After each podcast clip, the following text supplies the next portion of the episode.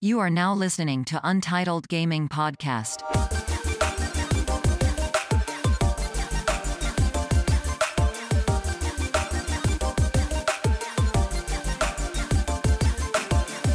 สวัสดีครับ ยินดีต้อนรับเข้าสู่ u n d e r t a n Gaming เอพิโซดที่ 46 ครับ ตอนนี้ สวัสดีครับ ครับ อยู่เหมือนเดิมเราอยู่กันสองคน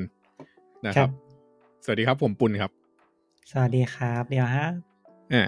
เป็นไงครับ หลังจากตอนที่แล้วเรา เราพูดเรื่องอะไรไปนะ เราพูดเรื่อง อ่า ARG ARG ใช่ไหม ครับ เออ ก็มีในทวิตเตอร์มีมีคุณกี้ทักมาบอกอยู่ว่าเคยอ่านเหมือนกันเรื่องอ่าไอเลิฟดีที่เป็นโปรโมทเฮโลสองอันนั้นก็อลังการเหมือนกัน เออ แต่หลังจากนั้นก็เกมเกมใหญ่ ๆ ก็ไม่ค่อยได้ทำ ARG อีกเลย อ่า เออ มีไซเบอร์พังทำแต่ก็มันแค่แจกของง่ายๆเนาะ อือหือ อืม โอเค แล้วเป็นไงครับ สองสัปดาห์ที่ผ่านมาไปทำอะไรมาบ้างเร็ว ต่สัปดาห์ เล่นอะไรบ้าง ที่ผ่มเหรอ อืม อืม ช่วงนี้ก็ เล่นอะไรดีอะไมครับ อืม กลับไปเล่นไมครับจริงๆจริงๆ เปิดเซิร์ฟไมค้าอีก เปิดเซิร์ฟไมครับมาใหม่ แล้วก็จะมีเล่นสกาเลตเน็กซัสยังเล่นไม่ถึงไหนเลย อืม มี แค่นั้น รู้ว่า มีเล่นอะไรอีก อย่างอื่นนะ อย่างอื่นก็โปเกมกลับไปเล่นโปเกมอนในวันนี้ที่เกมที่มันออกมานานแล้ว อ๋อ แต่ก็มีแผนที่จะเล่นเกมอย่างพวก Ender Lily อยู่ แต่ว่าเดี๋ยวรอเล่นจบก่อน เล่นสกาเลตจบก่อนเลยพวกนี้ อืม นะ อืมอืมของผมเนี่ย สองสัปดาห์ที่ผ่านมาเนี่ย ไป งานเยอะก็เลยกลับไปติด Civilization ซึ่งเป็นอะไรที่สวนทางกับการที่บอกว่างานเยอะมาก อื้อหือ เออ คือก็ทำงานทำงานเสร็จตอนกลางคืนก็นั่งเล่น Civilization รอเพื่อน แล้วก็เล่น Valorant รอเพื่อนมาแล้วเล่น Valorant กันเหมือนเดิม นะครับ อืม แล้วก็กลับไปไฟนอลบ้าง ตอนนี้เริ่มเริ่มไป อ่ะต้องไปเคลียร์คอนเทนต์ก่อน ใช่ จบใหม่มา ถึงเวลาเคลียร์คอนเทนต์รอแพทใหม่ จริง ๆ ต้องไฟนอลเนี่ย จริง ๆ ต้องพูดถึงข่าวพูดถึงเรื่องหนึ่ง อันนี้เราพูดในนี้เลยแล้วกัน เราไม่ต้องพูดในข่าว นะ ก็คือช่วงเนี้ยไฟนอลจะมีจะมีกระแสมาเพิ่ม อหือ เพราะว่า อ่ามันมีสตรีมเมอร์ของ World of Warcraft คนหนึ่งดัง ดังมากก็คือ Asmon Go อื้อหือ ที่เมื่อก่อนเนี่ย อ่า ชาวไฟนอลเนี่ยจะจะนับให้แอสมอนโกเป็นศัตรูคู่คู่อาฆาตกับไฟนอลสิบสี่ นะฮะ เออเพราะว่าเมื่อก่อนแอสมอนโกจะเป็นเหมือนเป็นหัวหอกของเพลเยอร์ของเวิร์วอลคาร์อะ อื้อหือ แล้วก็ตัวแอสมอนก็ไม่ค่อยชอบ อ่า พวกอาร์ตเดเรคชั่นอะไรอย่างนี้ของไฟนอลสิบสี่เท่าไหร่ อื้อหือ แต่มันเกิดเรื่องขึ้นไว้ก็คือวัวว่าคาร์เนี่ย อ่า มันตอนนี้มันเป็น expansion Shadowland ถูกไหม อ่า แล้วก็มันก็เป็น Shadowland 9.0 มาพักใหญ่แล้ว คือ Shadowland กับกับ Shadowbringer เนี่ย ถ้ามีออกไล่ ๆ กันนะ ออกรายการ Shadowland ออกก่อน เออ Shadowland ออกก่อน ถูกปะ อืมใช่แล้ว แล้วก็ค้างยาวอย่างเงี้ย9.0 Shadowland คือ 9.0 อือหือ แล้วแพทเนี่ย ก็ไม่ออกเลยอีกนาน โดยที่บิษัทก็บอกว่าเออ มันช้าเพราะว่าโควิด อ่า จริงไฟนอลไฟนอลก็ช้าเพราะโควิดเหมือนกัน อื้อหือ นะครับ แล้วเนี่ยก็คือในที่สุดแพทมันก็ออกมาเป็น Shadowland 9.1 ซึ่งกลายเป็นว่าทำให้คนที่เล่น World of Warcraft ส่วนใหญ่ผิดหวังกันเยอะในในแง่ของคอนเทนต์ที่ออกมาคือแบบรอมานาน แล้วคอนเทนต์ก็ออกมานิดเดียว เออ อ่า สุดท้ายแอมมอนโกก็เลยแบบเออเดี๋ยวไปลองดูไฟนอลก็ได้ มันเลยเกิดปรากฏการณ์ ขึ้น เออซึ่งในวันที่แอสมอนโกมาเล่นเนี่ยคือ มีคนดูไลฟ์สตรีมนะ อยู่ประมาณเป็นแสนน่ะจำตัวเลขไม่ได้ส ส อ อง ง แสนใช่ สอ ปะ งแสนคนใช่ครับ เออ คือเยอะมาก แล้วก็มีคนไปป่วนสตรีมเยอะเหมือนกันก็คือแบบไปไล่บัง NPC ไปไล่ฆ่ามอนเตอร์อะไรเงี้ยซึ่ง อื้อหือ เป็นเรื่องที่ส่วนหนึ่งคือแบบไม่ค่อยดีในพฤติกรรมแบบเนี้ย มันทำให้ประสบการณ์การเล่นเกมของของสตรีมเมอร์มันมันไม่ดีอ่ะเออซึ่ง อือฮึ จริงๆก็พลาดหน่อยหนึ่งตรงที่แอดมอนโกมันดันไปบอกเซิร์ฟเวอร์ที่เล่นอะไรเงี้ย อ่า เออแต่ว่า Square Enix ก็ก็ไล่แบนพวกนี้ทิ้งหมดละซึ่งก็ อืม ถือว่าเป็นเรื่องดีนะครับ คือจู่ๆว่ามี PR โฆษณาเกมต้องให้คนเห็นระดับแสนคนเรื่อยๆเนี่ย อื้อหือ ก็ต้องดูแลหน่อย จริงๆ มันมีเรื่องอื่นได้ในที่มีเดฟของวิสาด อ๋อ มามาทวิตดาแอสบันโกอ่ะ อันนั้นก็อันนั้นก็เป็นดราม่าของของคอมมูนิตี้มันเนาะ ก็คือมีจริงๆก็เหมือนเป็นวา l เพเยอร์นี่แหละ พยายามมาบอกว่าแบบ อ่าแอนมอนโกมันเขาท็อกซิกอะไรเงี้ย ให้ผู้เล่นไฟนอลช่วยกันลุมรีพอร์ตแบนอะไรเงี้ย อ่าฮะ เออ แล้วก็ดันมีเป็นเป็นพนักงานของปีศาจดันไปแบบรีทวีตไปรีプライทวีตนั้น แล้วก็บอกว่าเออแบบ ไปเรียกแอดมอนโกแบบเสียเสียหายหายๆอะไรเงี้ย ซึ่งมันก็เลยเป็นเรื่องไง เพราะว่าแอคเคาท์นั้นมันเป็นแอคเคาท์ที่เป็นแอคเคาท์บริฟายก็คือเป็นแอคเคาท์ที่เกี่ยวกับตัว คือเขาใช้ชื่อการเป็นพนักงานบริษัทในการบริฟายทวิตเตอร์แอคเคาท์นั้นนะสัก ก็คือทวิตเตอร์ที่มีเครื่องหมายติ๊กถูกสีฟ้าติดอยู่ข้างหลังเนี่ยเอออันนั้นคือ Verify เขาก็คือต้องมีการแสดงหลักฐานอะไรเงี้ยว่าอ่า อยู่บริษัทไหนนู่นนี่อะไรไง เป็นตัวตนยังไงอะไรเงี้ยคือเป็นแอคเคาท์บุคคลสาธารณะก็เลยเป็นดราม่าอืม แต่อันเนี้ยก็คือส่วนหนึ่ง พอ พอเจ้าดังแบบนี้มาเล่นเนี่ย จริงๆ ก่อนหน้านี้มันก็มี World of Warcraft สตรีมเมอร์อะไรเงี้ยที่ที่ย้ายกันมาเยอะละพอไอมอนโกมาก็เลยเหมือนเป็นเป็นตะปูดอกสุดท้ายอะคนก็เลยย้ายมาเยอะ ซึ่งถ้าตามข่าวกันดูก็จะเห็นว่าแบบ เออ ยอดคนเล่นพร้อมกันในสตรีมอะไรเงี้ยคือสูงสุดเป็นประวัติการณ์เนี่ย อือหือ อืมซึ่งก็โอเคก็เป็นเรื่องดีก็หวังว่าทุกคนที่ย้ายมาก็ คงจะสนุกกัน แล้วก็คงจะ แต่ฝั่ง อยู่ ฝั่ กั ง น อ ต่อเมริกาฝั่งยุโรปนี่เรื่องท็อกซิกนี่มีอยู่เยอะเหมือนกันไม่เหมือนฝั่งเอเชียนะ อ่า จริง ๆ มันก็มีอยู่ทุกที่แหละ คิดว่าอยู่ที่ว่าฝั่งไหนคอมมูนิตี้ไหนมันจะแสดงออกกันมาได้ง่ายมากง่ายกว่ากัน เหมือนถ้าฝั่งเรามันก็จะแบบไม่ค่อยแสดงออกแต่จริงๆมันอาจจะพาสซีฟอะเกซีฟอยู่ข้างในก็ได้นึกออกปะ อือหือก็เหมือนไอไอที่เป็นโลกาดินขาว อ่า อันนั้นคือไอคนก่อนเรื่องมันทำไม่ดีเอาไว้ก็เลยโดนไปซะหน่อย ใช่ โดน นะครับ ทีนี้อันนี้ก็คือก็เลยด้วยด้วยกระแสบนเนี้ยก็เลยกลับมาปัดฝุ่นไฟนอลแล้วก็เตรียมตัวอ่าเคลียร์ในอเรื่องแอปเปนชั่น อื้อหือ นะครับ ยังเล่นในเรื่องไม่จบเลยเดี๋ยวต้องกลับไปเล่น เออโอเค แต่บ้านยังอยู่ดีนะ เราเติม บ้านยังอยู่ เรื่ๆเรา บ้านยังไม่หาย เราสับสไครเรื่อยๆไม่เคยไม่เคยไม่เคยไม่เคยแบบถอนสับเอาไว้เลย อ่าฮะ เดินไปเล่น เออแล้วก็มีอีกอันหนึ่งก็คือช่วงนี้ไปดูกลับมาวงเวียนวนเวียนในนี่อีกแหละ วงเวียนการ์ดเกม อ่า คือมันดันอ่า Magic the Gathering มีออกเป็นชุดใหม่ชุดพิเศษที่เป็น collaboration กับอ่า Dungeon and Dragon จริง ๆ มันก็คือ เออคือคน บริษัทเดียวกัน บริษัทเดียวกันนี่แหละ เออ แต่ก็เป็น Magic ชุดพิเศษชุดอ่า Adventure of Forgotten Realms ถ้าจะไม่ผิดนะ ชื่อนี้มั้งเออ ก็น่าสนใจดีมันมีการ์ดแบบดันเจียนอะไรเงี้ยการ์ดที่เป็นอาร์ตจากของหนังสือ Monster Manual ของของ Dun- Dungeon and Dragon อย่างเงี้ย อือหือ ก็ซื้อไปละ ซื้อเก็บ ไม่ไม่ได้เล่น อือหือ เออ การ์ดมันน่าเก็บดีนะครับ ก็ประมาณนี้กับอัปเดตชีวิตเราช่วงนี้นะครับ อ่า เดี๋ยวเราเข้าข่าวกันดีกว่าเนาะ ได้ฮะ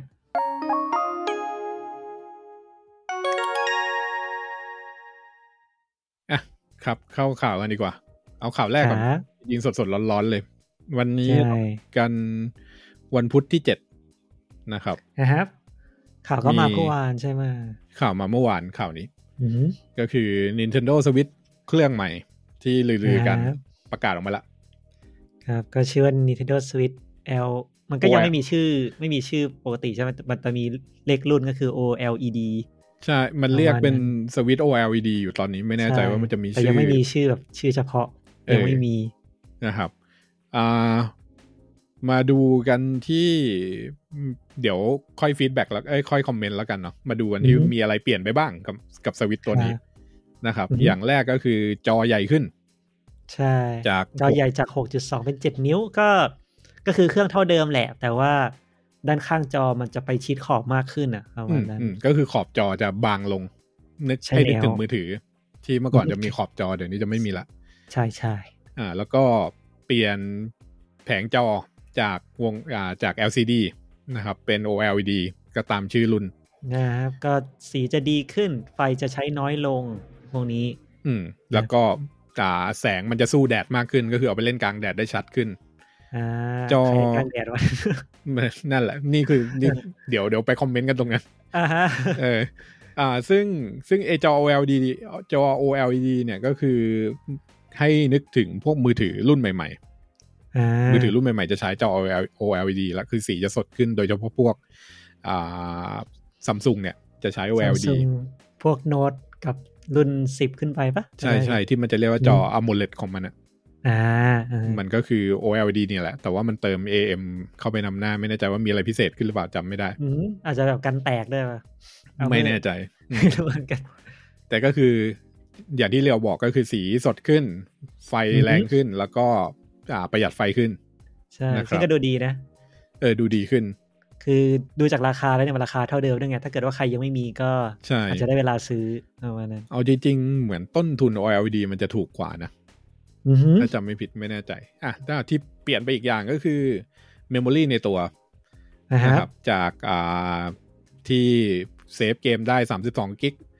มัน มาเป็น เพิ่มให้เป็น 64 64 กิก ซึ่งจริงๆก็ไม่ได้จำเป็นขนาดนั้น เพราะปกติเราก็ใส่ SD เออ card ไปอยู่แล้ว คือ 64 กิกมันเซฟได้กี่เกม มันน่าจะเซฟได้เกมเดียวนะ ฮะหก สิบสี่กิก เกม เลย ดา นะ วน์โหลดเข้ามา อ๋อเกมดาวน์โหลดนะ เออ ดาวน์โหลดมัน เกม ไม่ได้ ดาวน์โหลด มันไม่ได้เซฟในนี้ปะ ดาวน์โหลดมันเซฟในอ่า ใน SD card เซฟ ถูกไหม เซฟเซฟใน SD card ก็ได้ คือ ม ถ้าใส่ SD card อะจะเซฟเข้า SD card แต่ เอ ว่า อ ถ้าไม่ได้บอกมันจะเซฟเข้าเครื่องถ้าจะไม่ผิด อ่าฮะ ซึ่งจริงๆ ก็ควรจะเซฟใส่ SD card มากกว่า อืมนั่น นะ สิ ครับ อ่ะ มี แต่ อะไร ก็ อีก เพิ่มให้มาก็ก็ดีก็เกิด เราจะได้ไม่ต้องซื้อของเพิ่มเติมมันก็ เอาจริงๆมันอาจจะหา สต็ สต็ อ อก ก ได้เลย มันอาจจะหาสต็อก 32 กิกไม่เจอแล้วก็ได้นะ อือฮึ ตัวชิป อาจจะ เนี่ เป็ ย นไปได้ เออ แต่จริงๆถามว่าราคาต่างกันเยอะไหมสามสองหกสี่ก็ไม่เยอะเท่าไหร่นะ ไม่เยอะเลย นิดเดียวเอง ยกเว้นว่าให้มา 128 อ่ะอันนั้นเริ่มเริ่มเห็นความต่างแล้ว อืม ทีนี้ต่อไปขาตั้งขาตั้งแบบใหม่ ซึ่ง ฮะ เออไอขาตั้งแบบเก่ามันมันง่อยมาก อืมขาตั้งแบบไหนก็ดูดีขึ้นนะคือมันสามารถปรับระดับได้คือเมื่อก่อนถ้าเกิด อืม ถ้าเป็นเครื่องปัจจุบันตอนเนี้ยคือ ถ้าเกิดว่าจะตั้งเล่นก็ต้องมีแบบคล้ายๆ กับเป็นอ่า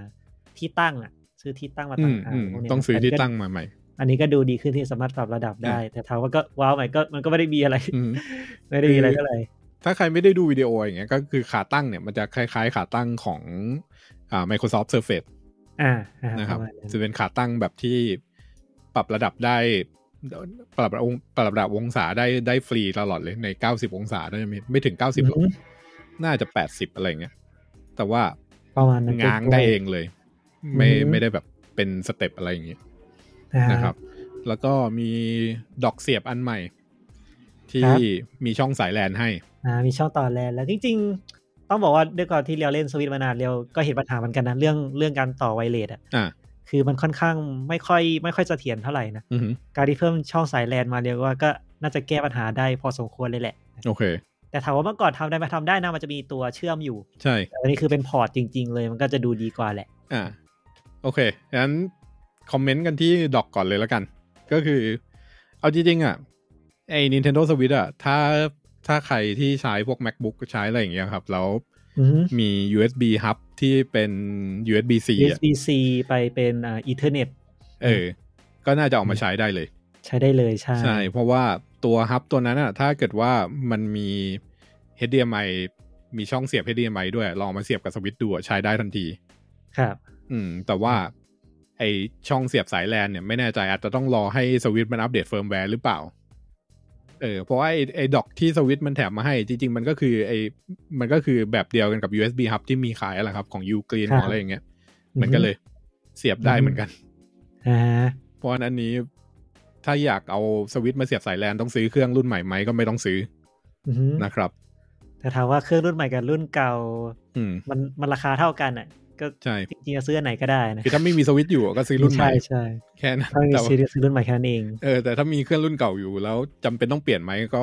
ตอบว่าไม่จำเป็นเลย อือฮึใช่ประมาณนั้นจริงๆต้องบอกว่าอาจจะประมาณว่าเปลี่ยนโรงงานหรือไม่ก็เปลี่ยน อืม เปลี่ยนอะไรพวกนี้มากกว่า เออ ก็คือจริง ๆ ไม่ได้ไม่ได้เป็นเครื่องอัปเกรดอะไรขนาดนั้น ใช่ แล้วก็ ไม่ได้เหมือน TDS เป็น new TDS อะไรพวกเนี้ย เออ มันจะต่างกันเยอะ เพราะว่า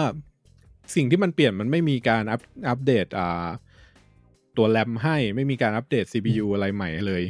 อาจจะเป็นไปได้ว่าโรงงานเก่าปิดตัวไปแล้วเพราะโควิด แล้วก็โรงงานใหม่ผลิตได้แค่ OLED ด้วยไม่แน่ใจ ไม่ก็ไม่แน่ ก็เลยต้องเปลี่ยนมา เออที่มาดูนี่มันเปลี่ยนดิ มีอะไรที่เราว้าวขึ้นหรือเปล่าก็ไม่มีปะ ก็ไม่มีนะ จอเจ็ดนิ้วคือ เรื่องจออะถ้าเกิดว่า อืม คนเล่นด็อกอยู่แล้วอะแทบไม่มีแทบไม่มีผลอะไรเลยฮะ เออ คือ เพราะว่า สำหรับเกมเมอร์ส่วนใหญ่หมวดหมวดแฮนด์เฮลเราก็ไม่ค่อยได้เล่นกันเท่าไหร่อะ อืมโมเทนเทลเหมือนเอาไว้เล่นแบบบางจังหวะมากกว่า ส่วนใหญ่เราจะเล่นด็อกกันนะเนาะ ใช่ คิแล้วด่าว นะ แล้วมันใหญ่ขึ้นจากหกนิ้วเป็นเจ็ดนิ้วเนี่ย ก็ก็ คือ ไม่ ถ้าเป็น ค่อย คน เห็ เล่ น นด็อก ว่า อยู่แล้วก็คือไม่ไม่มีไม่ได้ประโยชน์อะไรเลย ยกเว้นช่องไซเลนอย่างเดียว อืม เพราะว่านั้น คือจอมันใหญ่ขึ้นโดยที่เราแทบจะไม่รู้สึกอะหนึ่งนิ้วเนี่ย มันไม่ใช่ใหญ่ขึ้นออก ใหญ่ขึ้นข้างละหนึ่งนิ้วนะ คือมัน มัน ใญ่ ไม่เหมื ขึ้ อนไม่เหมือนจาก รวมๆ 3ds ธรรมดาเป็น 3ds xl อ่ะอันนั้น เออ เห็นชัด อันนั้นเห็นชัด แล้วก็จอ OLED ที่เราเล่นกลางแดดได้เนี่ยก็ อืม เออ ไม่รู้เหมือน กัน ก็คิดซะว่าถ้าเกิดว่าใครไม่มีเครื่องก็ซื้อเครื่องนี้ก็แล้วกันประมาณนั้น อืมนะคก็รับ อาจจะหมดปัญหาเรื่องของขาด อืม ของขาดตลาดไปได้เพราะอาจจะเปลี่ยนโรงงานใหม่อย่างที่เดากันไว้จริง อื ๆ ม หรือว่ามีสายการผลิตใหม่แล้วพวกเนี้ยที่ทำให้แบบของไม่น่าจะขาดแล้วในในช่วงนี้อะเนาะคิด อ่าฮะ ว่าอาจจะเป็นไปได้ ซึ่งก็เป็นการประกาศชัดของ Nintendo นะว่าก็คือจะไม่มีคิดว่าอีกพักใหญ่ถึงจะมีเครื่องรุ่นใหม่ออกมา ที่ก็คือ Nintendo ไม่ไม่ได้คิดจะไปสู้สเปคกับ กับทาง PS อ่า ใน PlayStation ใน หรือว่า ไลฟ์ของ Xbox เลย ในแรกของ Nintendo มีบอกว่าว่าสเปคข้างในไม่เปลี่ยน อ่าในข่าวมีบอกว่าไม่เปลี่ยนแค่นี้เลย สเปค อ่า ไม่เปลี่ยน แค่ใช่ไหม ใช่ อ่า ราคาก็จะอยู่ที่ 12,300 อันนี้คือแปลงแปลงราคาจาก US ดอลลาร์มาตรง อันนี้อ่าขอเพิ่มตัวนิดนึงตรงเนี้ยนะคือสเปคไม่เปลี่ยนก็จริงอะนะแต่ว่า Nintendo จะชอบซ่อนอะไรไว้ในเครื่องตัวเองตั้งแต่แรกอยู่แล้วอย่างเช่น 3DS อย่างเงี้ยที่อ่าถ้าเป็นเดฟทั่วไปอ่ะจะรู้สึกว่ามันมีแค่ 3 พอแต่จริงๆแล้วมันมี 4 ๆ อืม อะไรพวกนี้ เพราะจริงๆแล้วเนี่ยสเปคข้างในมันมันอาจจะมีอยู่แล้วก็ได้ แต่แค่ยังไม่เปิดให้ใช้อะไรพวกเนี้ยนะก็ต้องรอดูกันต่อไป อันนี้ต้องรอรอเกมออกมา ต้องเป็น ใช่ เกม First Party ของมัน จริงๆ Nintendo มีมีเรื่องแบบนี้มาตลอดนะ เออ ก็คือ ถ้าเป็นเป็นแบบพาร์ทเนอร์กันหรือว่าเป็น Nintendo เองอะ ใช่ จะมีรีซอสเยอะกว่าคนอื่น ประมาณ คือ นั้น ไม่ได้ทำเก่งขึ้นแค่ Nintendo มันแอบเปิดรีสอร์ท แบ เพิ่มให้ ปิดรีซอสเพิ่มให้เฉย เออเป็นอะไรที่ปวดหัวกับมันตลอด ๆอืมซึ่ง นะครับ อาจจะเป็นอย่างนี้ก็ได้คือมันอาจจะมีอยู่แล้ว แต่แค่นั่นแหละยังไม่ได้เปิดให้ใช้ อ่ะต้องเอามาเปรียบเทียบดู เวลา อือฮึ เครื่องออกแล้วแล้วทำโหลดเทสอะไรเงี้ยกับเกม ต้องเป็นเกมที่ออกหลังจากเครื่องนี้วางขายด้วยนะ อ่า เพราะว่าไอเกมก่อนหน้าหน้ามันก็น่าจะไม่มีคน ใช่เดี๋ยวที่ต้องมา เข้าถึงฮาร์ดแวร์ลับพวกนี้ อืมต้องมาลองดูกันว่าไม่เปลี่ยนก็จริงอ่ะแต่จะ แต่อาจจะเปลี่ยน จริงหรือเปล่า จริงหรือเปล่าอันเอง นะครับ ครับ ซึ่งตัวนี้ Nintendo Switch OLED เนี่ยจะวางขายตุลาวันที่ อือฮึ 8 นะครับ ก็ก่อน รา คิด คา มา ก็เท่ากับสวิตปกติเลย อืมก็ ก็ประมาณหมื่นสอง คิดซะว่าเป็นการอัปเดตเครื่องแล้วกัน อือฮึ นะครับ ครับ ทีนี้ไปที่ข่าวต่อไปดีกว่า ครับ มาเมื่อกี้ Nintendo ละเราคุยกับ PlayStation บ้างดีกว่า อือฮึ ช่วงอ่าก่อนหน้านี้เราเคยเล่าเรื่อง Xbox ไล่ซื้อสตูดิโอถูกปะ นะฮะ เออ แล้วก็สุดท้ายก็จบที่ข่าวใหญ่ของมันก็คือซื้อเบเทต้าไป แล้วก็ใน E3 ที่ผ่านมาก็จะเห็นว่าเบเทต้าขึ้น ขึ้นแบบยิ่งใหญ่อะเออ คือเป็นพา n e l ชื่อคู่อะไรเงี้ย คือ Microsoft ก็ดัน อันนี้เป็นความเคลื่อนไหวจากทาง PlayStation บ้างจากทาง Sony อือฮึ นะครับ ก็คือ Sony เนี่ยซื้อมีข่าวก็คือซื้อสตูดิโอไปสองสตูดิโอ อือฮึ เอาสตูดิโอแรกก่อน แล้ว เดี๋ยวเราจะเริ่มเห็นทิศทางของโซนี่ไกลๆสตูดิโอแรกที่ซื้อเนี่ยเป็นสตูดิโอจากดัตช์นะครับ ชื่อ n i x i หรือว่า n i x e t ไม่รู้อ่า ชื่อเขาสะกดว่า N I X X E S นะครับ โดยที่ n i x i เนี่ย ขอเรียกว่า n i x i แล้วกัน นิก Nix เออ ES n i x e t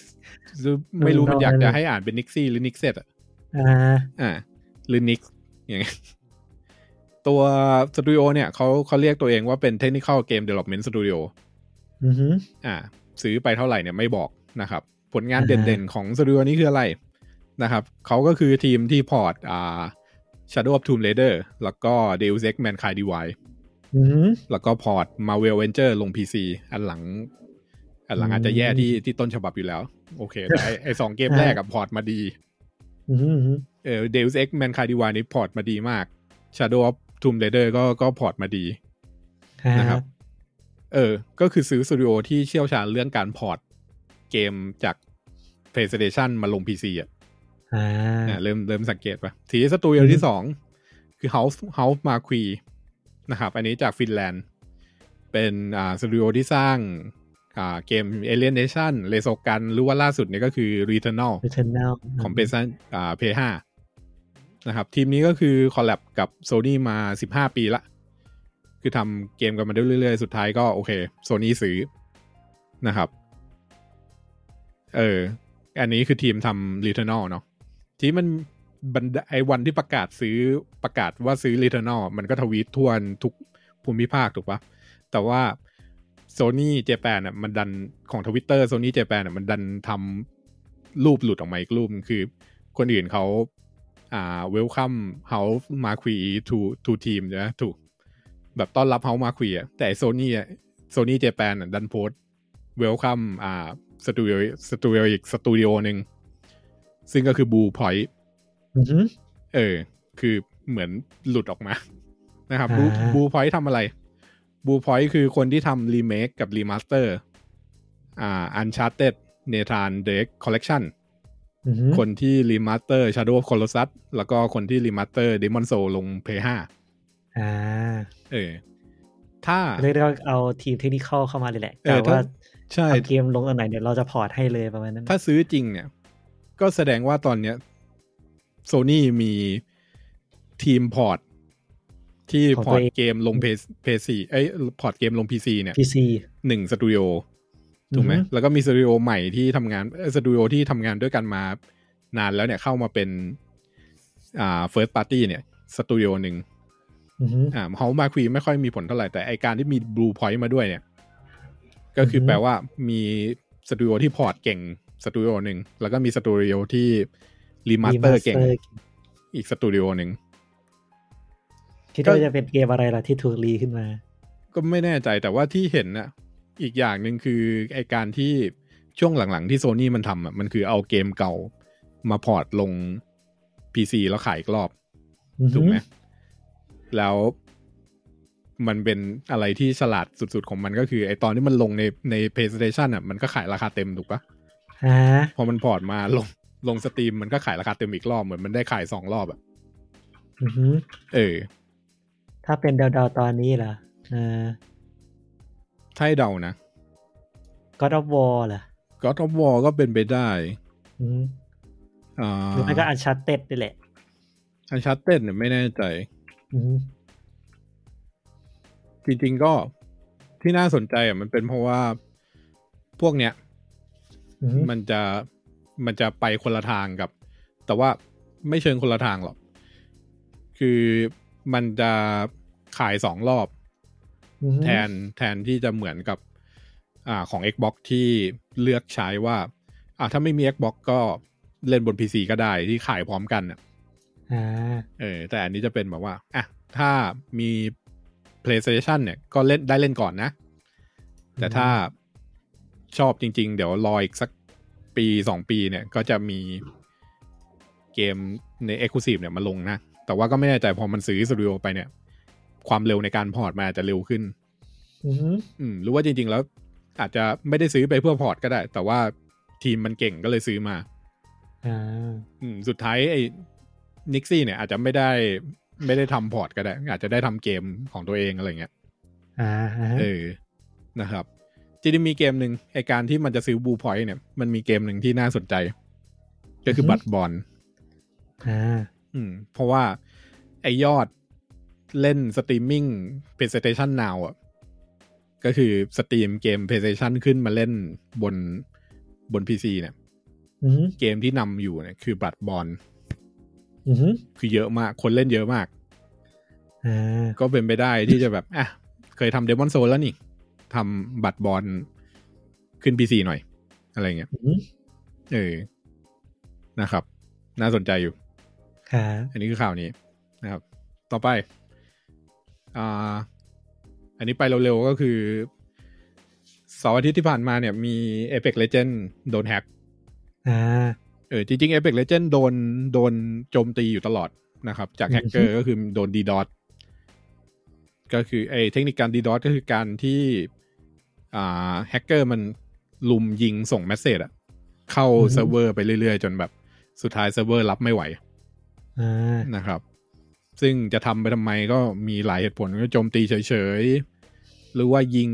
อินสแตนเซเวอร์ให้ทุกคนหลุดยกเว้นตัวเองอะไรเงี้ย อืม เออ มันแล้วก็มีหลายแบบ แต่ว่าอันนี้เป็นแฮ็กอีกแบบก็คือมันแฮ็กเข้าไปแก้ข้อความ ข้อความประกาศ คือเข้าเกมปุ๊บ หรือว่าเล่นเกมเสร็จกลับมาหน้าล็อบบี้อะไรเงี้ย มันจะมีข้อความประกาศให้ เข้าไปเยี่ยมเว็บไซต์เซฟไททันฟอร์เออ แล้วก็ตรงกล่องเลือกโหมดเกมอะไรเงี้ย ก็จะเปลี่ยนข้อความเป็นให้ไปที่เว็บเซฟไททันฟอร์แล้วก็มีข้อความบอกอยู่ว่าแบบ อ่า ตัวคนแฮ็กเนี่ยไม่ได้เกี่ยวอะไรกับเว็บอะไรเงี้ย แต่ปัญหามันอยู่ที่ว่ามันทำอย่างเงี้ยทำให้คนไม่สามารถเลือกโหมดการเล่นได้พักหนึ่ง วิธีแก้เหมือนต้องปิดเปิดเกมใหม่หรือยังไงสักอย่างเนี่ยแหละ อืม แต่ก็เป็นปัญหาอยู่นะครับ ไม่แน่ใจสถานการณ์ตอนนี้เป็นไงบ้างอันนี้ก็รายงานข่าวนะครับ เมื่อกี้เราแทรกอันหนึ่งจริงๆ วางข่าวผิดข่าวนั้นน่าจะตัดออก มาต่อที่ตรงนี้ดีกว่า เมื่อกี้คือการซื้อสตูดิโอถูกปะ อ่าฮะ นี่มาดูสตูดิโอใหม่นะครับ อันนี้รวมถึงเรื่องที่เราพูดถึงบิษัทไป อ่าวาวที่ค่อนข้างแย่ในช่วงช่วงต้นนะ คืออ่ามีสตูดิโอใหม่นะครับ จากอ่าอดีตพนักงานบิษัทนะครับ ก็คือคุณเดวิดคิม เป็นซีเนียร์ดีไซเนอร์แล้วก็เป็นลีดมัลติเพเยอร์ดีไซเนอร์ของ StarCraft 2 นะครับ แล้วก็ก่อนออกมาเนี่ยเขาทำเป็นลีดดีไซเนอร์ Diablo 4 แล้วก็เป็นลีดดีไซเนอร์ของ World of Warcraft Shadowland ด้วยมั้งแล้วก็ออกมานะครับ อืม ออกมาทำบริษัทของตัวเอง ชื่อ Uncap Studio โดยที่ตั้งเป้าว่าจะทำเป็นจะทำเกม RTS Triple A อ่ะมีแบ็กกราวให้อีกหน่อยก็คือเดวิดคิมเนี่ย จริง ๆ เป็นผู้เล่นเป็นเพลเยอร์ StarCraft เก่านะครับ StarCraft 2 เก่าเนี่ยแหละถ้าไม่รู้ว่า StarCraft ไม่รู้ แรงก็คือเป็นแกนมาสเตอร์ก็คือแรงสูงสุดของเขาอะ อืม โดยที่ เป็นแกนมาสเตอร์ในหมวดของ Random Player ด้วยก็คือ เล่นสตาร์สตาร์คัมันมีสามเผ่าเนาะแล้วเวลาเราเราเลือกเล่นเนี่ย เราก็จะต้องเลือกเผ่าใช่ปะ อืม ไอเดวิดคิมเนี่ยเป็นคนที่กด r รนดอมอะได้เผ่าไหนก็เล่นเผ่านั้นนะแล้วก็ไต่แรงไปถึงแกนมาสเตอร์อะเออนะครับนั่นคือนี่คือคนเกาหลี เล่นดีจนจนสุดท้ายย้ายมาย้ายมาที่อเมริกาแล้วก็มาทำงานทำเกมวอร์เมอร์ แล้วสักพักก็อ่าบิษัทก็ประกาศว่า โอเค มีสตาร์ค f t สองกำลังจะกำลังจะปล่อย ก็เลยย้ายมาสมัครเป็นเกมดีไซเนอร์กับกับกับบิษัทแล้วก็ค่อยไต่ขึ้นมาจนกลายเป็นลีดมัลติเพเยอร์ดีไซเนอร์ก็คือ เขาทำอะไรก็คือเขาจะทำพวกเรื่องบาลานซ์ยูนิตอะไรเงี้ยให้มันบาลานซ์กัน อืม เออเพราะฉะนั้นคนนี้ก็จะแบบเก่งเรื่องเรื่องเลขหน่อย ก็ออกมา พร้อมกับอีกคนหนึ่งก็คือเจสันฮิวที่เป็น lead producer ของ Diablo 3 กับ Diablo 4 นะครับ ออกมาตั้งบริษัทชื่อ Uncap Studio โดยที่รับทุนจาก Tencent อืม นะครับ ก็จะทำ RTS อ่า ทีนี้ พอพูดถึง RTS เนี่ย มันมีอีกสตูดิโอหนึ่งก็คือ Lightspeed and Quantum อืม อันเนี้ยก็จะเป็นอดีตดีเลกเตอร์ของ GTA ซิ GTA 5 แล้วก็ Red Dead Redemption 2 นะครับชื่อสตี e มาตินก็คือออกมาจะทำ RTS เหมือนกัน โดยรับทุนจาก Tencent เหมือนกัน อ่า นะครับ ก็ตอนนี้เรามี 2 สตูดิโอแล้วที่ได้ทุนจาก Tencent มาทำเกม RTS คือ Real Time Strategy นะ นะครับ ทีนี้มันก็ก่อนหน้านี้มันก็มีอดีตอ่าอดีตพนักงานบิษัทอีกคนหนึ่งที่ออกมาตั้งสตูดิโอเองที่ชื่อฟอร์ดแจน อ่า ที่อยู่ในค่ายของดีเมเว่นที่เป็นบิษัทสามจุดศูนย์อ่ะ อืมอืมอืม เออฟอร์ดแจนก็จะทำ RTS อ่า เออ ก็แสดงว่าเราเคยเราเคยเคยพูดถึงตอน RTS ที่แบบรู้สึกที่บอกว่าช่วงนี้มันจะเป็นยุคมืดของมันถูกปะ อืม ไม่แน่นี่อาจจะเป็นยุคยุคทองยุคใหม่ อ่า ที่สามทีมนี้มันทำเกม RTS ออกมา อืม เดี๋ยวต้องรอดูนะครับ อ่า เออที่ พูดต่อถึงการที่พนักงานบริษัทใหญ่ออกมาตั้งบริษัทเอง ยังมี อื อีก ม นะครับอ่าอันนี้จาก GTA เหมือนกันก็คือแดนเฮาเซอร์นะครับ เป็นอันนี้เป็นระดับโคฟ o u เดอร์เลยนะ เป็นผู้ร่วมก่อตั้งของ Lockstar ล็อกสตาร์ เออเขาลาออกไปเมื่อกุมภาปีที่แล้ว แล้วก็หายไปเลย อืม ทีนี้จู่ๆเนี่ย ปีเนี้ย วันที่ 23 เดือนที่แล้ว ก็ไปจดทะเบียนบริษัทที่อังกฤษ ชื่อบริษัทว่า Absurd Venture in Game Limited เออ ม ชื่อแปลเป็นไทยก็คงเป็นแบบ การลงทุนบ้าๆในเกม อือหือ เออโดยที่อธิบายบริษัทตัวเองไว้ว่าเป็นอ่า Ready Made Interactive Leisure and Entertainment Software Development ก็คือเป็นบริษัทพัฒนาซอฟต์แวร์เกี่ยวกับอ่าอะไรอะ Entertainment อ่ะอืม อือหือ ทีนี้นอกจากจดที่อเมริกา เอ้ยจดที่อังกฤษแล้วเนี่ย ก็ยังมีจดที่อเมริกาด้วยชื่อ Absurd Venture นะครับ อ่า แต่ว่ายังทำอะไรเนี่ย ยังไม่มีประกาศแบบออฟฟิเชียลออกมา เออ แต่ก็เป็นความคืบหน้าแล้วกันว่าโคฟาวเดอร์ของ Rockstar เนี่ยกลับมากำลังจะกลับเข้ามาในวงการในคนนะครับ ต่อไปมีอีกทีม Singularity 6 อันนี้ อันนี้คือทีมที่ทำ MMO ที่ชื่อว่าพาเลีย ที่เคยเห็นเทรลเลอร์ปะใน E3 E3 หรือหรือเกมวีคเอนไม่แน่ใจ อืม ก็พาเลียเนี่ยจะเป็นเกมเกม MMO แบบชิวๆอะโดยที่ อ่าเขาอธิบายเกมตัวเองไว้ว่าเป็น Community Simulation MMO ก็คือเป็น อ่าฮะ MMO ที่จำลองสังคม สังคม เออแล้วก็ให้ผู้เล่นเนี่ยร่วมสร้างอ่าเฟนชิพแล้วก็ทำงาน อืม ร่วมกันในการสร้างชีวิตในเกมของตัวเองขึ้นมา ให้ดู อ่า ดูจากเทรลเลอร์ แล้วก็ดูจากที่เขาอธิบายเนี่ยเออก็รู้สึกว่าน่าจะเป็นแบบ Minecraft ที่ ช่วย ที กัน ม ได้ช่วยกันสร้าง เออแล้วก็มีเอสอ่ามีมีเอลเมนต์ของการประจนภัยมากขึ้นอ่ะ อหือ อืมนะครับ ซึ่งทีมนี้ทีมนี้รวมคนมาจากสตูดิโอโคตรใหญ่ก็คือ อ่า เอาพนักงานมาจากบิซาร์ดอีพิกแล้วก็ไลออด อ่า เออ คือสตูดิโอใหญ่สามสตูดิโออ่ะคนมันน่าจะเยอะ แล้วก็พวกนี้ก็แบบเคยทำงานในนั้นก็มารวมกันนะครับ อือหือ ล่าสุดเนี่ย Singularity 6 ได้ได้ทุนเพิ่มอีก 30 ล้านเหรียญในการทำไอ้พาเลียนี้ให้เสร็จนะครับ อ่า โดยที่ได้ทุนเพิ่มตอนที่อ่าเปิดอ่า Public Test ไม่ใช่ Public Test หรอกเป็นเป็น internal ไม่ใช่ internal ดิเป็น Open Test อะแล้วก็เชิญนายทุนมาดูอะไรอย่างงี้มั้ง อืม แล้วก็ลองเล่นดูแล้วก็เออมีคนลงเงินให้เพิ่มอีก 30 ล้านเหรียญ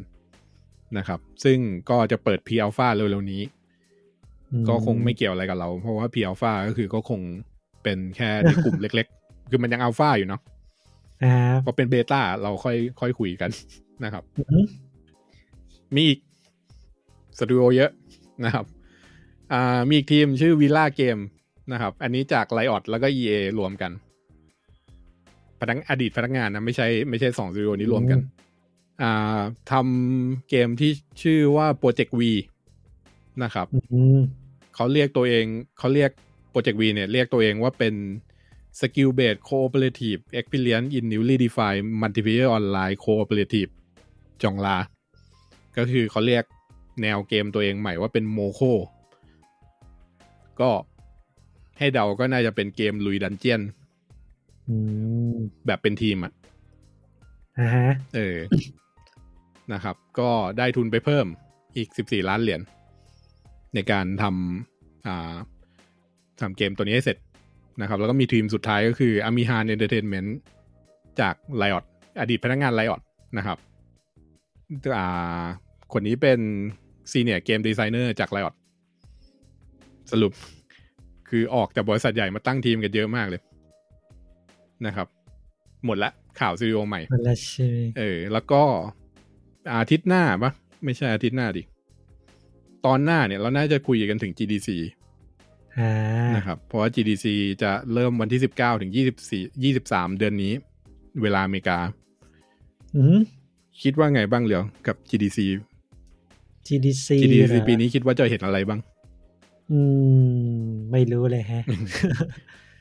อันเหลียว แต่ด้ ว่า วยความที่เป็น แต่ด้วยความที่เป็นออนไลน์ตลอดเนี่ยเขาจะจัดเขาจะจัดแบบจัดแบบ E3 ไม่น่าเร็วเขาจะจัดแบบเป็นเซสชันย่อยในแต่ละช anel ไป เหมือน จ มี ริง มีเป็นเซสชั่นมั้ง ๆจริงๆ ถ้าเกิดว่าเขาจะลงแบบไลฟ์สตรีมหรือว่าเป็น YouTube หรือว่าอะไรพวกนี้อยู่แล้ว ก็อยากให้จัดเป็นแบบแบบเป็นหลายๆช anel นะ อืม ไม่เอาแบบ E3 E3 มันแบบคือแบบ ต้องมานั่งรอใช่ไหม ต้องมานั่งรอว่าเมื่อไหร่จะถึงอะไรพวกเนี้ย อืม แล้วแบบ มันไม่มีตารางบอกด้วยว่าใครจะมาตอนไหนมาตอนไหนเพราะแต่ละคนมันก็ไปเรื่อยๆของมันใช่ไหมประมาณนั้น แ แล้วคือ E3 นี่คือสาม ครับ สี่วันนี่คือรวมแล้วประมาณสามสิบกว่าชั่วโมงอ่ะก็จะดูกันหมดแล้วบางจุดมันก็บางทีเราก็ไม่ได้สนใจตรงนี้ด้วยแล้วเนี่ยต้องมานั่งรออีก ครับ อัน จริ นี้ งๆถ้า GDC ทำแบบเดิมคือมีตารางเวลาที่ชัดเจนแล้วแบ่งเป็นเซสชันเซสชันแล้วก็แบ่งห้องเป็นแบบชแนลชแนลไปก็ดูโอเคอยู่นะ นี่เดี๋ยวเราก็มารอดูกันว่า อือฮึ จะมีอะไรอัปเดตบ้างนะครับ พวกเอนจินใหม่ๆอะไรอย่างเงี้ย ประมาณนั้น ก็ที่เดาๆคิดว่าเรียวห้าน่าจะมีการพูดอะไรเพิ่มต่อเพิ่มขึ้นหน่อยหลังจากปล่อยตัวเบต้าให้ลองเล่นกันละ น่าจะแบบ อือ มีอะไรมาอัปเดต แล้วก็คิดว่า Unity น่าจะมีของมาปล่อย ค่ะ อืม คงไม่ยอมให้อันเรียวตีอยู่อย่างเดียวนะครับ ค่ะ โอเค ไปเข้าเรื่องกันดีกว่า ทีนี้นะ นะครับ ฮะ กับท็อปิกหลักของเรานะครับ ใครอ่านชื่อหรือว่าอ่านปกมาแล้วเนี่ยก็จะรู้ว่าเราเราทำตามที่เราพูดในสัปดาห์ที่แล้วเอ้ยในตอนที่แล้ว ว่า ประมาณนั้นนะ เราจะคุยกันเรื่อง SCP นะครับ SCP ครับ SCP โอเค คืออะไรก็เดี๋ยว เดี๋ยว มาฟังกันได้เลยนะฮะ ครับ ตัดช่วงก่อนแป๊บหนึ่งนะครับ อือฮึ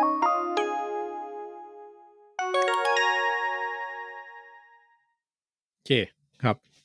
SCP โอเค SCP นะก็ เข้าเนื้อหาหลักกันนะฮะ ทีนี้คิดว่าหลายๆคนน่าจะเคยได้ยินเรื่องราวเกี่ยวกับ SCP มาบ้างเนาะเพราะมันก็อยู่กับเรามาตั้งเกือบ 15 ปีแล้วอะนะ อืม ตอนนี้นะครับผมแล้วก็มาดูกันแล้วกันว่ามันเกี่ยวกับอะไรนะครับ นี้ต้องขอย้ำก่อนว่า SCP เนี่ยนะ ก็อ่าเขาเรียกว่าอะไรดีล่ะ มันเป็นเขาเรียกว่าเป็นเรื่องแต่งนะฮะ เออ ก็โปรดใช้วิจารจะวิจารณญาณในการรับฟังรับชมด้วยนะฮะผม คือเป็นเรื่องแต่ง ก็ ใช่แต่ว่า ย้ำ ย้ำว่าเป็นเรื่องแต่ง เรื่องแต่ แต่ ง มันมีคนเชื่อจนคิดว่าเป็นเรื่องจริงกันไปเยอะมากมายไก่กองแล้วนะตอนนี้นั่นเองนะครับ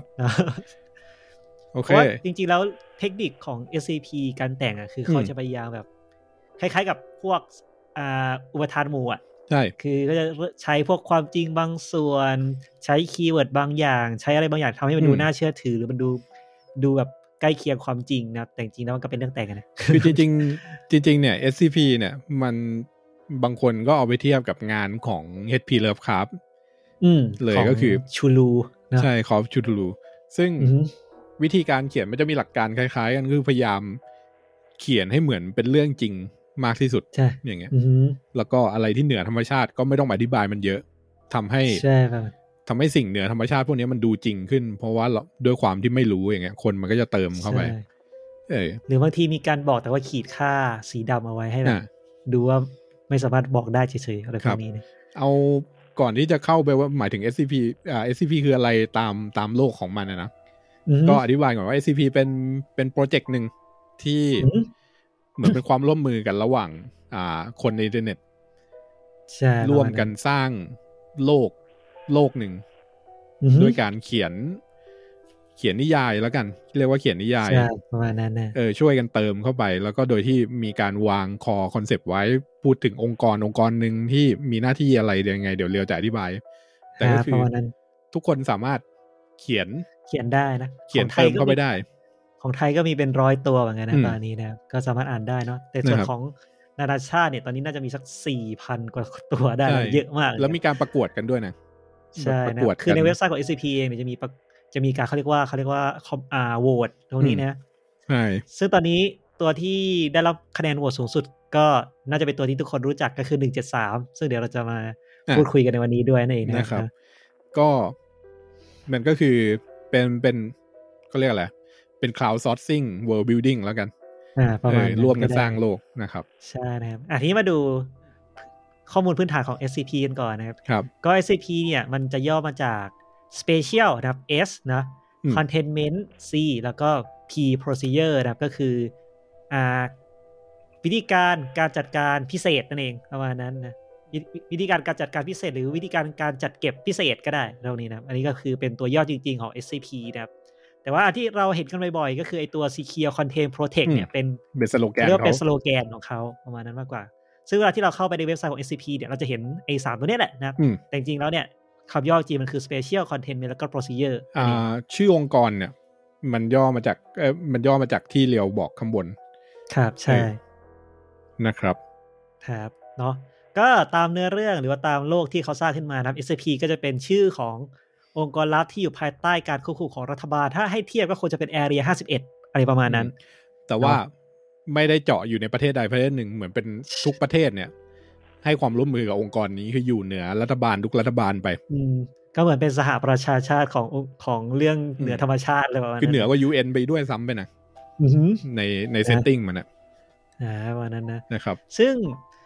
SCP เนี่ยต้องบอกว่าอ่าเริ่มจัดครั้งแรกเนี่ยไม่รู้ว่าปีไหนนะ แต่ว่าเริ่ม อืม พับบิสออกสู่สาธสาธารณะครั้งแรกเนี่ยวันที่ 19 มกราคมปี 2008 นะครับ ซึ่งตอนนี้ก็น่าจะประมาณ สิบสอง ขึ้น ปี ปีที่ 14 แหละ ขึ้นปีที่ 14 นะ เออสิบสี่ ประมาสิบณนั้นสี่โอเค ประมาณนั้นนะ ครับ ก็หน้าที่ของเขาก็คือจะมีหน้าที่นั่นแหละนะครับ อืม กักกันจัดเก็บป้องกันวัตถุหรือปรากฏการณ์ที่เหนือธรรมชาติซึ่งปรากฏการณ์ก็เหมือนกันนะว่าจะคอนเทนยังไงบางที อื นะ ม ก็ไม่ว่าจะมีความสัมพันธ์เกี่ยวกับอะไรก็ตาม เช่นไสยศาสตร์ วิทยาศาสตร์ จิตวิญญาณนะครับ หรืออะไรก็ตามที่เราคิดว่ามันอันตรายกับมนุษย์เนี่ย ก็คือ SCP จะเข้ามาจัดการทั้งหมดนั่นเองเนี่ย อืม ก็ถ้าเทียบเป็นหนังก็ MIB อ่ะ Made in Black อ่ะ แล้ว ประาณ MIB นั้น ยังไม่ ใกล้ ชัดนะ MIB เนี่ยออกออกเป็น ออก เอเลีย alien น ใช่ เออ ๆใช่ ให้นึกถึง DX File ดีกว่า DX เออ DX เออ ที่บางตอนเป็นเอเลี่ยน Classic บางตอนเป็นผี บางตอนเป็นอะไรไม่รู้ของมันเนี่ยอย่างเงี้ย เออ จริงๆ ถ้าเทียบกัน SCP จะคล้ายๆ DX File มาก เออ นะครับ เนอกประมาณนั้นนะ ซึ่งอันนี้ เนาะ อันนี้ก็คือเปิดเปิดกว้างเลยให้คนที่เขียนส่งมาเนี่ย จะเขียนยังไงก็ได้บางคนถนัดการเขียนไซไฟก็เขียนไปบางคนถนัด อือฮึ พวกเรื่องคอมพิวเตอร์อะไรเงี้ยมันก็มีตัวที่ดูเป็นคอมพิวเตอร์จัดจัดๆอยู่เหมือนกัน ครับป ครั ระ บ มาณนี้นะ อืม ซึ่งด้วยความที่ SCP เนี่ยตามเนื้อเรื่องเขาเนาะเขาแบบ อืม ได้รับการสนับสนุนจากรัฐบาลนะเพราะงั้นการทดลองบางอย่างเนี่ยเขาก็เขาก็จะมีการทดลองกับพวก SCP ที่เขาจับมาได้หรือว่าพบเจอเนาะอย่างเช่นอ่าเทสมันทำงานยังไงมันทำอะไรได้บ้าง หรือว่าอ่ามีผลอะไรกับโลกบ้างนะครับ ซึ่งในบางครั้งเนี่ย มันจะมีมันจะมีวิธีการที่เขาเรียกว่าเป็น D class D class ก็คือการจับคนเนี่ยมาเป็นมาเป็นตัวทดลองนั่นเองประมาณนั้นนะ เดี๋ยว ซึ่ อั ง นนั้น เดี๋ยวตรงนี้เดี๋ยวเดี๋ยวมีหน้าต่อไปผมเพิ่มมาให้ละ อ่าได้ฮะ เออ ก็เจ้าตัว D class นี่ก็ก็คือจับมนุษย์นี่แหละ ไม่รู้เป็นใครเหมือนกันก็คือ ถ้าเกิดว่าเราไปอ่านใน SCP เนี่ยก็จะแบบเป็นอ่านักโทษประหารบ้างเป็นอะไรพวกนี้พวกนู้นนี่บ้างอะไรพวกเนี้ยนะซึ่งก็คือคือตามเนื้อเรื่องคือเขาได้รับการยินยอมจากรัฐบาล ซึ่งไม่รู้เหมือนกันว่ารัฐบาลไหนนะ เออ อาจจะเป็นรัฐบาลโลกก็ได้นะ บอก ไม่รู้เหมือนกันนี่คือตามเนื้อเรื่องเขานะ ทุกทุกรัฐบาลแหละ ถ้า ใช่ประ ถ้า มาณ ใน นั้น ACP เนี่ย เนาะประมาณนั้นนะก็คือก็คือฟรีเลย อ่า ก็คือคุณสามารถทำอะไรก็ได้แล้วแต่คุณเลย อืม ก็คือใช้มนุษย์เป็นเครื่องเสวยก็ได้แล้วแต่ ใช่ ครับ ก็คือไอองค์กรเนี้ยมันจะมันจะหาเขาเรียก anomaly คือสิ่งสิ่งผิดปกติในโลกเนาะ ครับ โดยที่อ่าหน้าที่ก็คือไปไปหาว่ามี anomaly อะไรบ้าง แล้ว แล้วก็วิธีที่จะอ่า contain มันอะคือ อืม ขัง anomaly ตัวนี้ไวะหรือว่าปรากฏการณ์เนี้ยไม่ให้มันแพร่กระจายออกไปให้สู่สู่ประชาชนทั่วไป แล้วทำให้โลกล่มสลายอะไรเงี้ยมันทำยังไงได้บ้างอะไรเงี้ย นะครับ ประมาณนั้นเนาะ เออ อ่ะทีนี้หลายๆคนจะสงสัยมีคลาส D แล้ว A B C D E มันหายไปไหนวะ อืม ไอ้พวกนี้นะงั้นเราก็จะกลับมาที่คลาสคลาสพวกนี้ก่อนละกันเดี๋ยวให้คุณปุ้นละกันอันนี้ โอเค นะ ก็ในองค์กรนะครับ มันจะมีการจริงๆมันมีวิธีแบ่งได้หลายแบบนะ มันจะมีเรื่องอ่า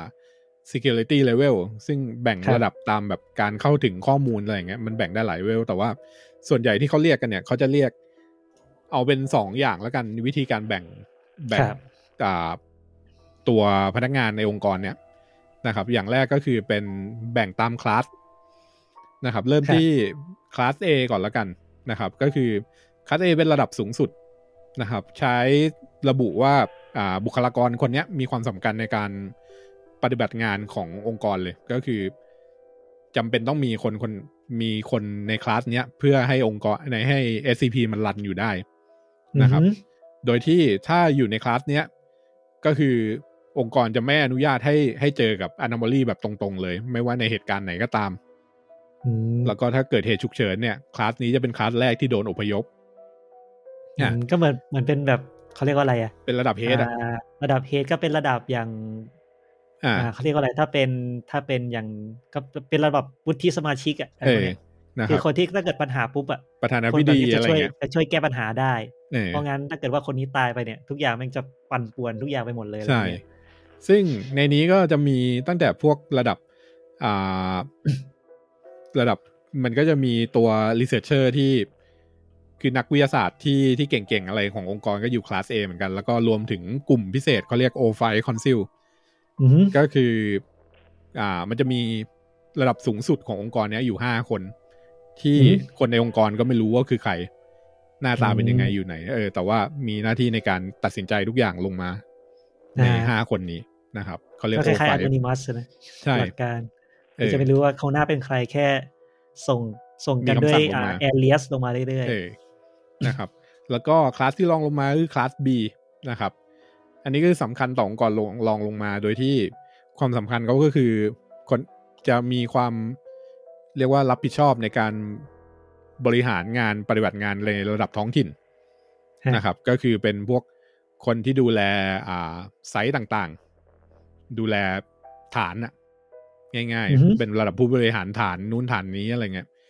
เออ ก็จะเข้าถึง anomaly- anomaly ที่ตรวจแล้วว่าเซฟอะได้บ้างบางชิ้น อืม แล้วก็ถ้าต้องอพยพเนี่ยก็จะอพยพไปอยู่ในฐานสำรองใกล้ ๆ เพื่อคอยบริหารงานต่อนะครับ อือฮึ ระดับ C C คือระดับปฏิบัติงานทั่วไปของของ SCP นะครับ ก็จะเป็น ครับ พวกนักวิจัยอะไรเงี้ยเป็นหน่วยติดอาวุธพิเศษพวกนี้ไป ฮะ แล้วก็มาถึง D class นะครับ ก็คือระดับ D เป็นระดับปฏิบัติงานเหมือนกัน แต่ว่าพวกเนี้ยเนี่ยก็จะมองว่าเป็นทรัพยากรที่ใช้เราทิ้งได้ ก็คืออ ม เอามาจากส่วนใหญ่ก็จะเอามาจากนักโทษประหารคดีรุนแรงทั้งหลายแหละ นะครับ โดยที่อ่าก็มีข้อแลกเปลี่ยนว่า เออ เนี่ย ถ้าให้ความร่วมมือด้วยเนี่ย ก็อาจจะได้อิสระนะครับ จากเดิมที่จะแบบโดนประหารอะไรเงี้ย อือฮึ เออ ถ้า ถ้าให้ความร่วมมือแล้วทำการทดสอบ SCP พวกนี้ผ่านแล้วรอดชีวิตเนี่ย ก็จะเป็นอิสระนะครับ อือฮึ ซึ่งเอาจริงๆ ในเนื้อเรื่องเนี่ยก็จะไม่ค่อยรอดเท่าไหร่ อ่าฮะ เออ ส่วนใหญ่ก็จะตายอะไรเงี้ย บางทีก็โดนเอาไปใช้เป็นเครื่องสังเวย เพราะว่ามันจะมี SCP บางตัวที่แบบต้องฆ่าคนถึงจะหยุดอะไรเงี้ย ม เออแต่ว่าก็นะครับ เลือกอะไรไม่ได้ ระหว่างรอโทษประหารกับ อ่า ลองไปแตะโซฟาดูแล้วดูว่าจะรอดหรือเปล่าเนี่ย จะเลือกอะไรอย่างเงี้ย อฮึอือ เอ ฮึ อแล้วก็คลาสสุดท้ายคือคลาส E นะครับ อันนี้เป็นคลาสพิเศษก็คือเป็นบุคลาบุคลากรที่ดันไปสัมผัสเข้ากับอนาบอลี่ก็คือสัมสัมผัสกับเหตุการณ์ประหลาด หรือว่าสัมผัสกับตัว SCP นี่แหละนะครับทำให้ต้องมีการกักตัวแล้วก็เฝ้าระวัง ก็คือจะไม่เอามาใช้ แต่ว่าต้องเฝ้าดู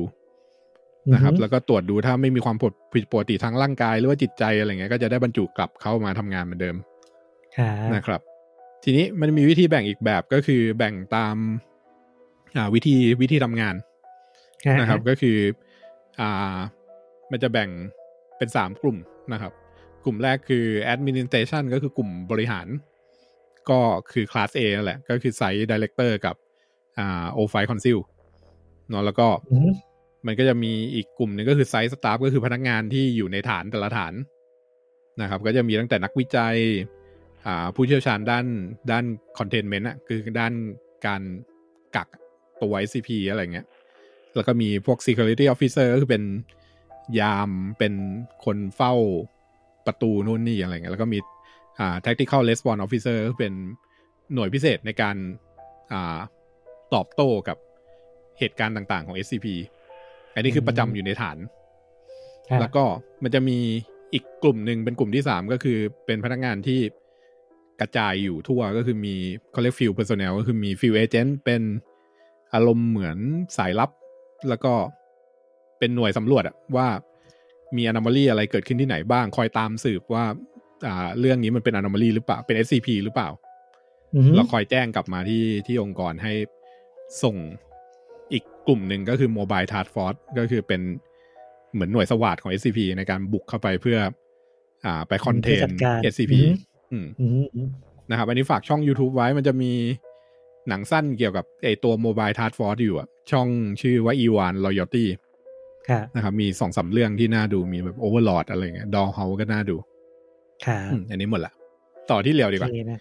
โอเคอันนี้จะไอ้ที่ปูนพูดเมื่อกี้จะเป็นวิธีการแบ่งสตาฟใช่ไหม เออ คน แบ่งพนักงาน ใอค์รเนาะที่เรามาดูวิธีการแบ่ง SCP มันอย่างนะครับ SCP เนี่ย ก็คือเขาจะแบ่งกันได้อยู่ห้าระดับนะ อืม มันจะมีระดับอ่าเซฟอูคลิดคีเตอร์ทัวเมลแล้วก็นิวทร a ไลซ์นะครับ อืม ระดับเซฟคือความอันตรายต่ำมากก็คือเซฟอะประมาณนั้นแทบจะไม่ส่งผลอะไรกับโลกเลย นั่นเองประมาณนั้น อืม ซึ่งตัวเซฟบางตัวเนี่ย ถ้าเกิดว่าเป็นพวกสิ่งมีชีวิตเนี่ย บางทีเขาก็ปล่อยให้มันเดินใน อืม ในอาคารได้ด้วยนะประมาณว่าเดินในจุดที่เขาแบบอ่าเขาเรียกว่าอะไรอ่ะ จัดสรรไว้ให้อะไรพวกนี้นะ อย่างเช่น SCP 999 จะเป็นคล้ายๆกับอ่าคล้ายๆรูปร่างมนุษย์แต่ว่าตัวเป็นเหลวๆเยลลี่เยลลี่อะไรพวกเนี่ยเขาแบบเออมันก็ไม่มีปัญหาอะไรนี่ก็ปล่อยมันเดินเล่นในในอาคารได้ไปเรื่อยๆพวกเนี้ยนะ แต่แค่ตอนที่ตอนที่มันจะนอนเนี่ยก็ต้องพามันกลับไปที่เดิมเท่านั้นเองประมาณนั้นนะเนาะส่วนอุคลิดก็คือเป็นระดับความอันตรายปานกลาง คือต้องคอนเทนตลอดเวลาหรือถ้าจะออกไปไหนเนี่ยต้องมีการระบุนะครับ อืม ซึ่งอาจจะส่งผลกับมนุษย์ หรือว่าสัตว์สิ่งของถ้าเกิดว่า ไม่ได้ดู นเอ่อไม่ได้ดูหรือว่าเกิดเหตุการณ์อะไรที่มันเข้ากับเงื่อนไขของมันขึ้นมาอย่างเช่นหนึ่งเจ็ดสามเนี่ย อื ที่ ม ถ้าเกิดเราไม่มองมันปุ๊บ หรือว่าไม่มีใครจ้องมองมันอยู่เนี่ย มันก็จะว้าไปมาได้ อืม อย่างอิสระ คื ประ อ มาณนั้น กลุ่มนี้เนี่ย มีอันตราย ถ้า อันตรายแต่ไม่ร้อยเปอร์เซ็นต์ เอ่อถ้าถ้าไม่ได้ทำตามวิธีรับมือ ใช่ประมาณ อ่าแต่ถ้าทำ นั้นนะ ตามวิธีรับมือได้เนี่ย ก็จะไม่มีอันตรายเลย ไม่มีอันตรายใช่ครับ นะครับ ส่วนอีกระดับหนึ่งคือคีเตอร์คีเตอร์คืออันตรายสูงสุด ไม่สามารถกักมันได้ หรือกักได้ยากนะครับ มี อืม อันตรายอาจจะส่งผลเป็นมหันตภัยหรือว่าหายนะให้กับมนุษย์โลกหรือจักรวาลได้เลยนั่นเอง อืม เนาะซึ่งคีเตอร์นี่ก็จะมีแค่ไม่กี่ตัวนะ มีน้อยมาก แต่ก็ระดับจักรวาลทั้งนั้นเลยนะ แต่ละตัว อืม นะครับเนาะส่วนชูเมลชูเมลก็คือเป็นเหมือนกับเป็น SCP ที่จัดแยกเอาไว้เผื่อใช้กับ SCP ตัวอื่น อย่างเช่น บางตัวต้องมี SCP ตัวนี้อยู่ด้วย อืม ถึงจะไม่ทำอะไรหรือต้องใช้ SCP ตัวนี้ในการจัดการ SCP อีกตัวหนึ่งอะไรพวกนี้ เป็ เป็น นต้น SCP ที่ระบุแล้วว่าเอาไว้ เอาไว้ใช้สู้กับ SCP ตัวอื่นได้ ใช่ประมาณนั้น อืม นะครับส่วน neutralize ก็คือ SCP ที่ถูกทำลายทิ้งแล้ว ในบางตัวที่สามารถถูกทำลายได้นี่นะประมาณนั้น จริงๆ นะค เรา บ แทนเราใช้สรรพนามแทนมันเป็นตัวแต่ว่า ต้องอธิบายเพิ่มหน่อยก็คือ SCP เนี่ยมันไม่ได้เป็นแค่สิ่ง คน มีชีวิต สิ่งมีชีวิตอย่างเดียว เออบ างทีก็เป็นสิ่งของหรือเป็นสิ่งที่ไม่สามารถระบุได้ว่า ใช่ เป็นอะไร คือมันอาจจะเป็นเป็นหุ่นตุ๊กตาแบบที่เรียวบอกใช่ไหม อือหือบ างทีมันก็อาจจะเป็นตู้ตู้กดน้ำ อืมบางทีก็เป็นอ่าห้องนั่งเล่น เออ บางตัวเป็น นะ มิติ มิติไดอ่า มิติพิเศษของมันอ่ะ อืมหรือไม่ก็เป็นอีเกียซึ่ง เออ คุณน่าจะรอพูดเรื่องอีเกีย ใช่ ตัวชอบมากตัวเนี้ย นะฮะ แล้วก็มีตัว ก็ ที่ตัวที่นี่ด้วยนะ มีตัวที่ เออ เป็นเป็นไอเดียเป็นคอนเซปต์ของความคิดอ่ะ อ่า เออ อันนั้นก็เป็น SCP ด้วยตัว เนอะ โคตรล้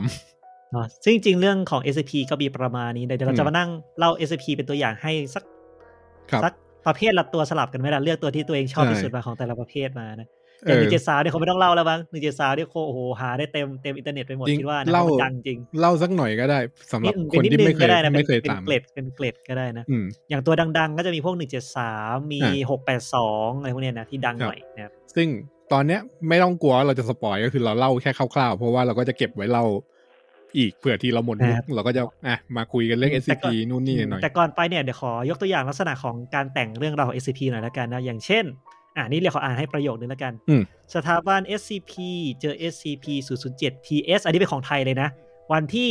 ตืดตืดตืดตืดตืดปี 2538 อาศัยอยู่ในบ้านไม้ยกสูงเหมือนกับบ้านร้างในสวนตืดตืดตืดตืดตืดสองไม่มีบ้านหลังอื่นอยู่ในระยะ 6 กิโลเมตรเลย ในนั้นมีซากสัตว์กับซากศพจำนวนมากอ่ะ อ่ะ เนี่ยเป็นตัวอย่างนะครับจะเห็นว่ามันจะมีจุดตืดตืดตืดอันนี้คือเป็นจุดที่เขาขีดเป็นสีดำไว้ทำให้เรามองไม่เห็น อืม ใช่ประมาณนั้นนะ นะครับ เนอะ โอเค นี่ก็เป็นวิธีการแต่งเลยใคร เออ เริ่มก่อนดี เดี๋ยวเดี๋ยวก่อนจะเข้า SCP เรามาพูด ได้ จนถึง มันเกี่ยวอะไรกับเกมหน่อย เพราะว่าเราเป็นรายการเกม อ่าอ่า เออ ได้ได้ ก็คือ อันนี้เป็น world building เป็นอะไรที่ที่หนึ่งเรื่องที่ที่อ่าตัวการสร้างเกมมันต้องทำอยู่แล้วเนาะเราเคยทำตอนที่เกี่ยวกับอ่าตัว world setting อะไรอย่างนี้อยู่แล้ว อือหือ เออซึ่ง ที่ทั้งเรียวทั้งผมสนใจ SCP เพราะว่าหนึ่งคือในเรื่องการสร้างโลกของมันอะไรเงี้ย อือหือ แล้วก็การ ครับ สร้างซีนารีโอเล็กๆ ของมันในหนึ่งซีนารีโอผมว่ามันเป็นเอ็กซ์ไซส์ที่ค่อนข้างดี ที่แบบมันมีกฎมาให้ละว่าให้แต่งตามนี้ แล้วเราลองไปสร้างดูว่า เวลาเราจะสร้าง SCP หนึ่งตัวเนี่ยโดยโดยกฎของโลก SCP เนี่ยอ่าเราจะสร้างมันออกมายังไงอะไรเงี้ยครับสำหรับใครที่ อืม อยากจะเป็นแบบไลเตอร์เป็นเกมดีไซเนอร์อะไรเงี้ยก็ลองฝึกเล่นๆลองฝึกสร้าง SCP ของตัวเองอะไรเงี้ย นะครับแล้วก็ ครับ อ่าเป็นเกมมีไหมมีเกมออกมาเยอะอยู่เหมือนกัน แต่ส่วนใหญ่ก็จะเป็นอินดี้เกม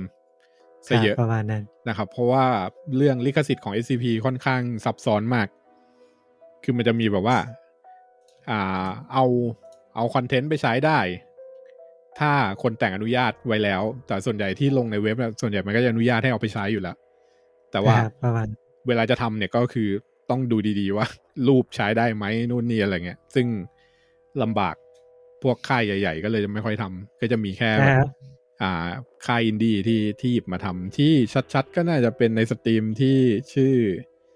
SCP Containment Breach ปะ อ่าใช่นะเป็นเกมรวม SCP หลายตัวเหมือนกันอย่างเช่น เออ หนึ่งเจ็ดสาม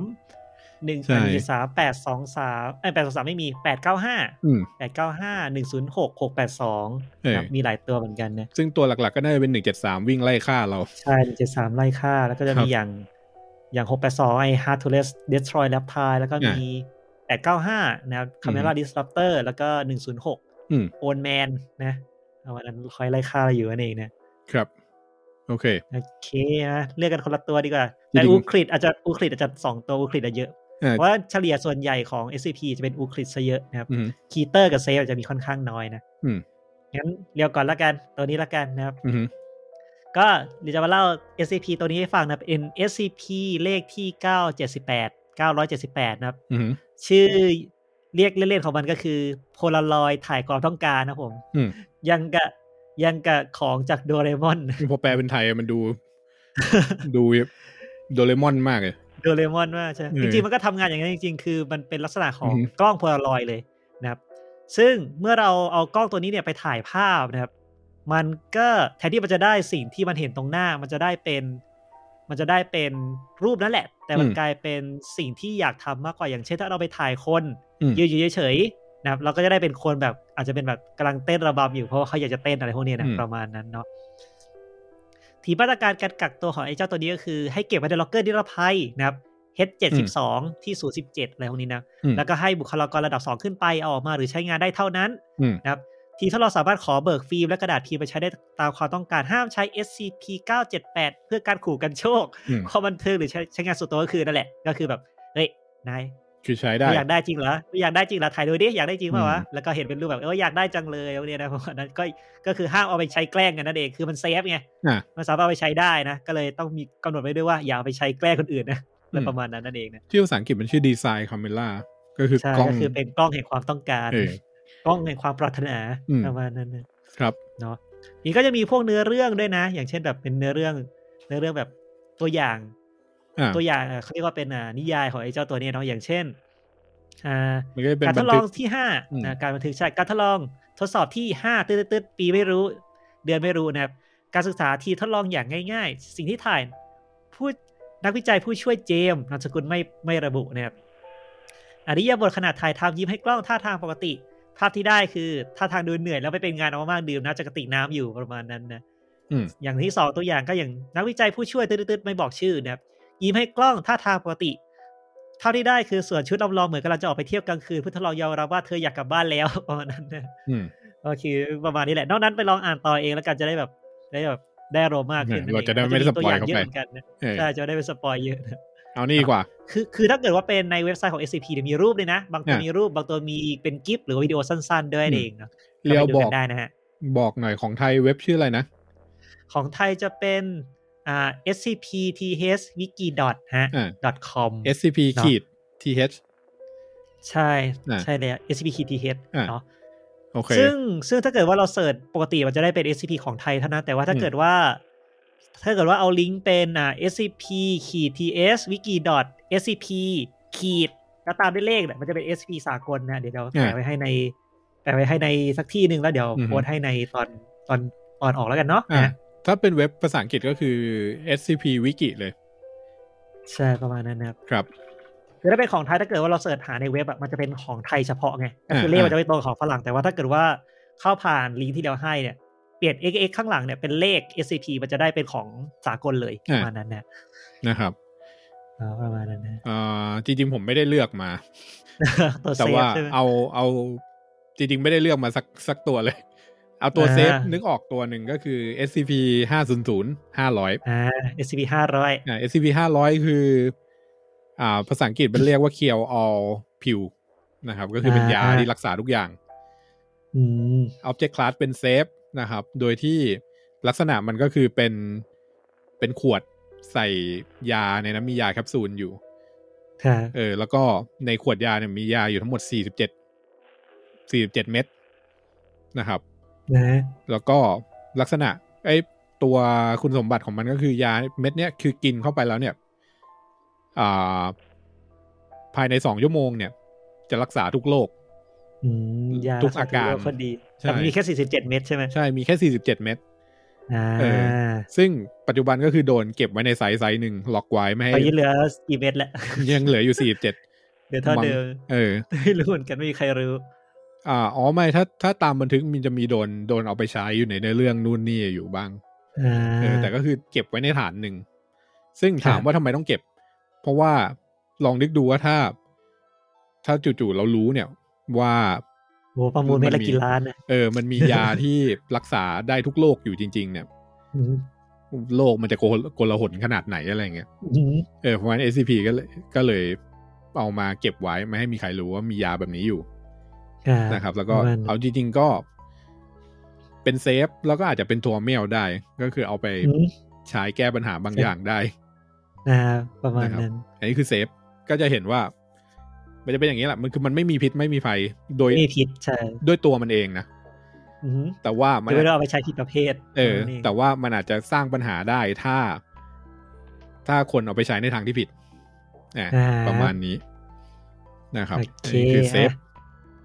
ทีเซฟเนาะเซฟจริงๆ เป็นเนื้อเรื่องแบบเบาๆหน่อยก็คืออ ม แบบ มันไม่ค่อยมี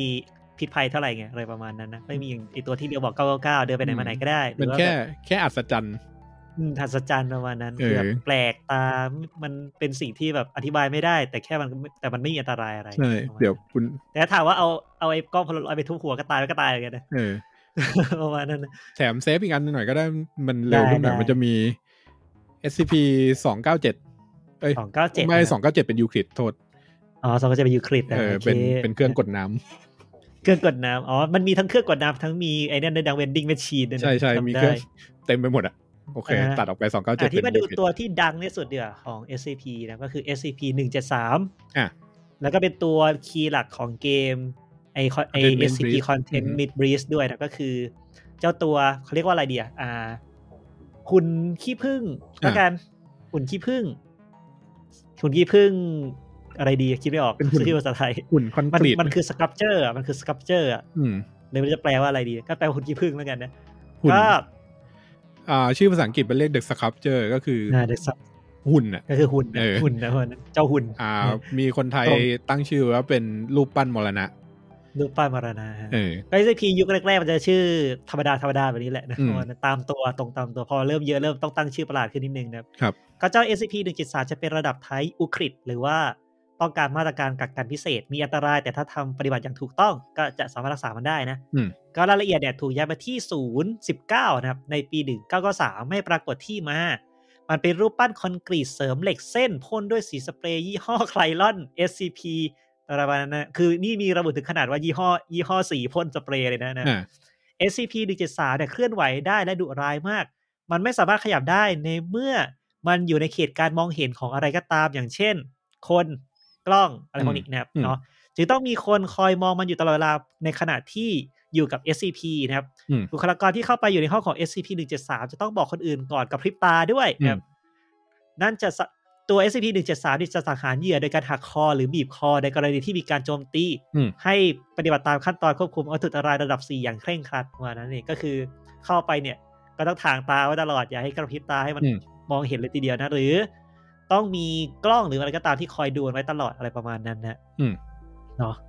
ครับ โอเคนะ แต่ ทีนี้มาตรการกักกันของเจ้าตัวนี้ อืม คือเก็บไว้ในห้องล็อกเกอร์ตลอดเวลาห้อง อืม ล็อกตลอดเวลานะครับ แล้วก็เมื่อบุคลากรจะเข้าไปเก็บหรือว่าทำการทดลองอะไรเกี่ยวกับ อืม SP 1 7 3เนี่ย จะต้องมีเจ้าหน้าที่อย่างน้อย 3 คน และประตูจะทำการล็อกเองทันทีเมื่อทั้งหมดเข้าไปในห้องแล้วนะครับ อืม เจ้าหน้าที่อย่างน้อย 2 คนต้องจ้องมอง SCP 1 3ไว้ตลอดเวลาจนกว่าทุกคนจะออกจากห้องแล้ว อืม ล็อกประตูตามเดิม การจ้องมองนี่หมายถึงตอนจังหวะหันหลังเลยนะ หันหลังคือการที่ ใช่ มองไม่เห็นมันปุ๊บเนี่ย ก็จะถือว่ามองไม่เห็นมันเช่นเดียวกันนะฮะ ใช่ก็คือต้องถอยหลังออก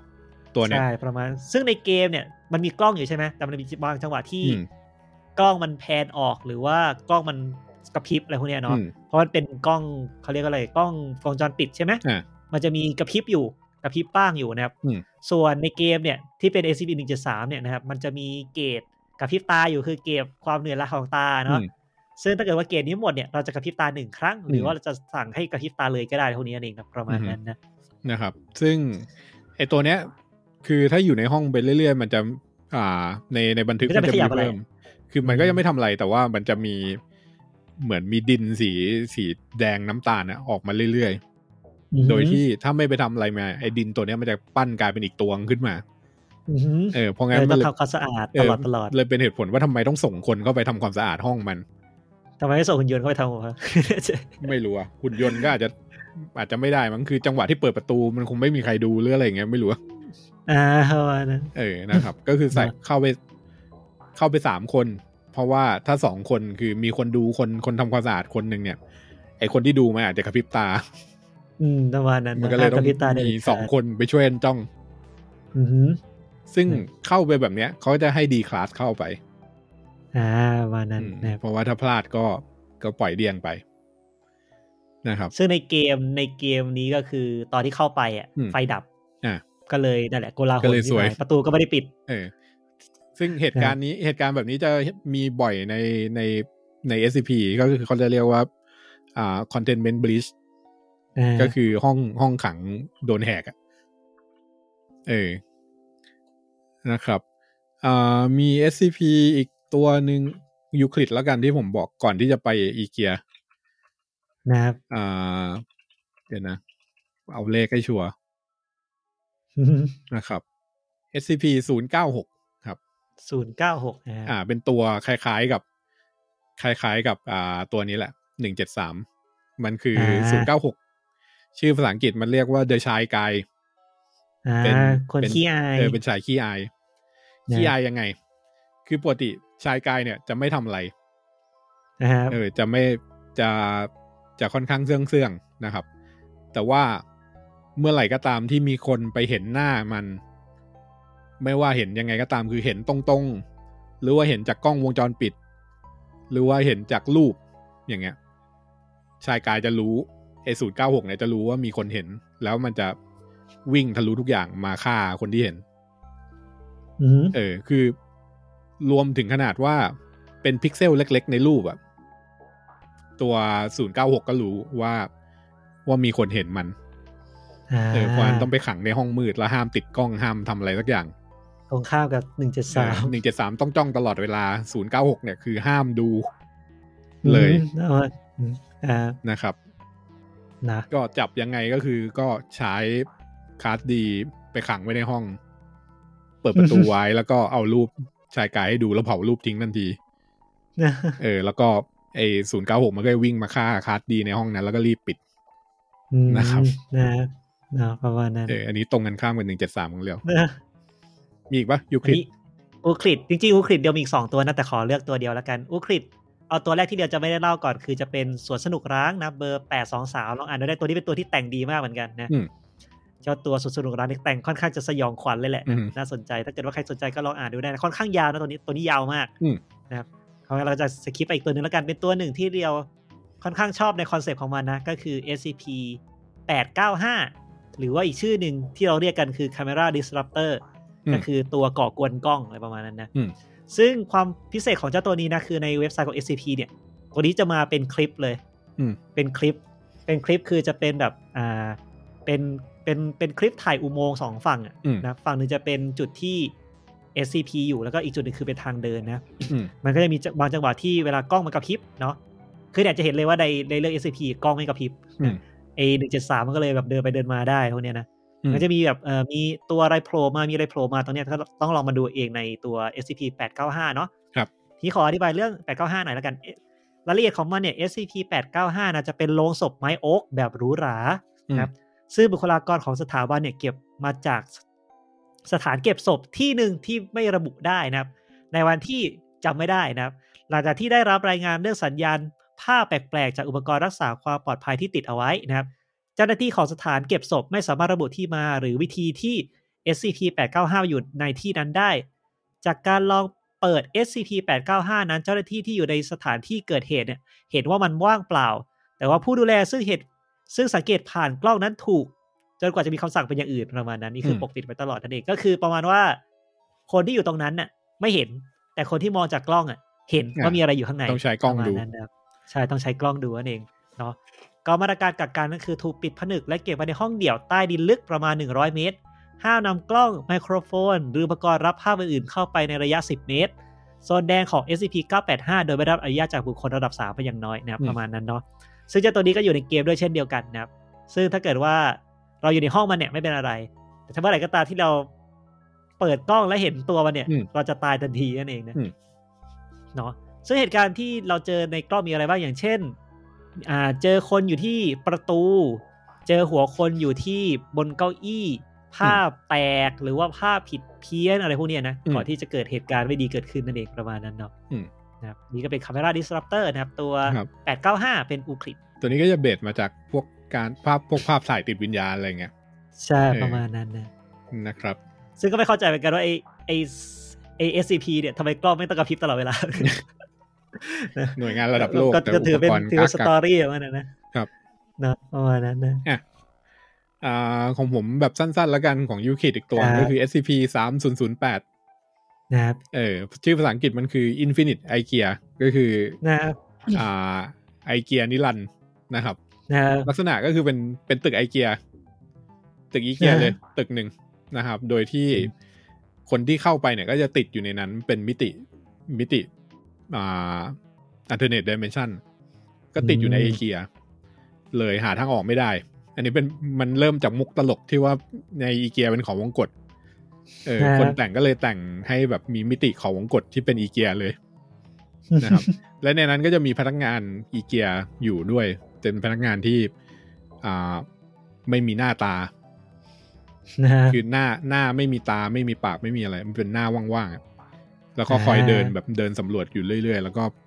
อ่าโจมตีคนที่หลงติดเข้ามาอยู่ในนั้น อืมซึ่ง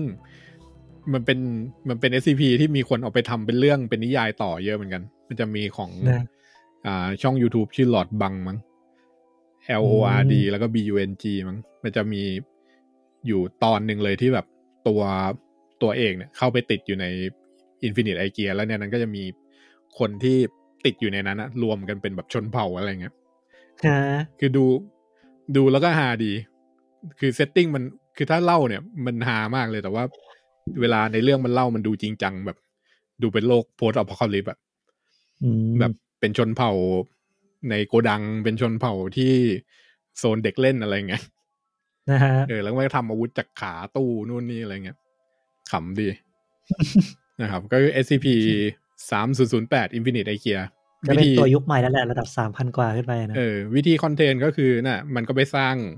ไปสร้างฐานครอบไว้เลย แล้วก็คอยดูไว้ไม่ให้คนเข้าไป แล้ แล้ว วก็คนที่ออก นะ คนที่ออกมาได้ มันมีคนออกมาได้นะ ก็จะโดน อืม รับกลับมากากักขังดูมามากักตัวดูว่าเป็นไรหรือเปล่านะครับ แล้วก็ใครจะเข้าไปต้องได้รับอนุญาตก่อน นะครัอืบม เนาะ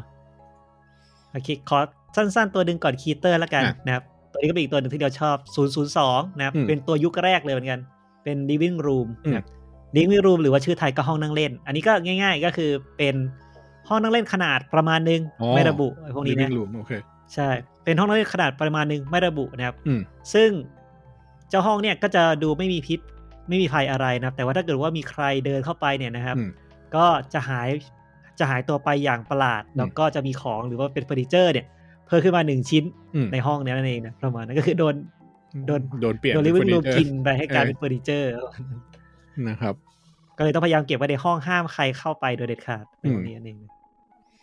จริงๆมันจะมีคล้ายๆแบบนี้อีกนะมีอย่างเช่นอพาร์ตเมนต์ด้วยนะ อ่ะ อ่าเขาเรียกว่าอะไรอพาร์ตเมนต์ต่างมิตินะ เออ มีรถ เข้า ไฟ ไปปุ๊บ มีอะไรอย่างนี้เนี่ยเยอะนะ ใช่ใช่นะครับแต่ที่เอาว่าที่น่าที่เจ๋งที่สุดใกล้ตัวก่อนหนั้านนที่เราบอกไอ้สวนสนุกอ่ะอันนั้นอันนั้นแบ อ่า บ ฮะ แต่งดีมากนะโอเคมา ครับ คีเตอร์บ้างดีกว่านะครับ เดี๋ยคีวๆ เตอร์ก็อย่า เราสรุปหน่อย อ่ะ สรุปยูคลิดก็คือหลังจากที่เล่าให้ฟัง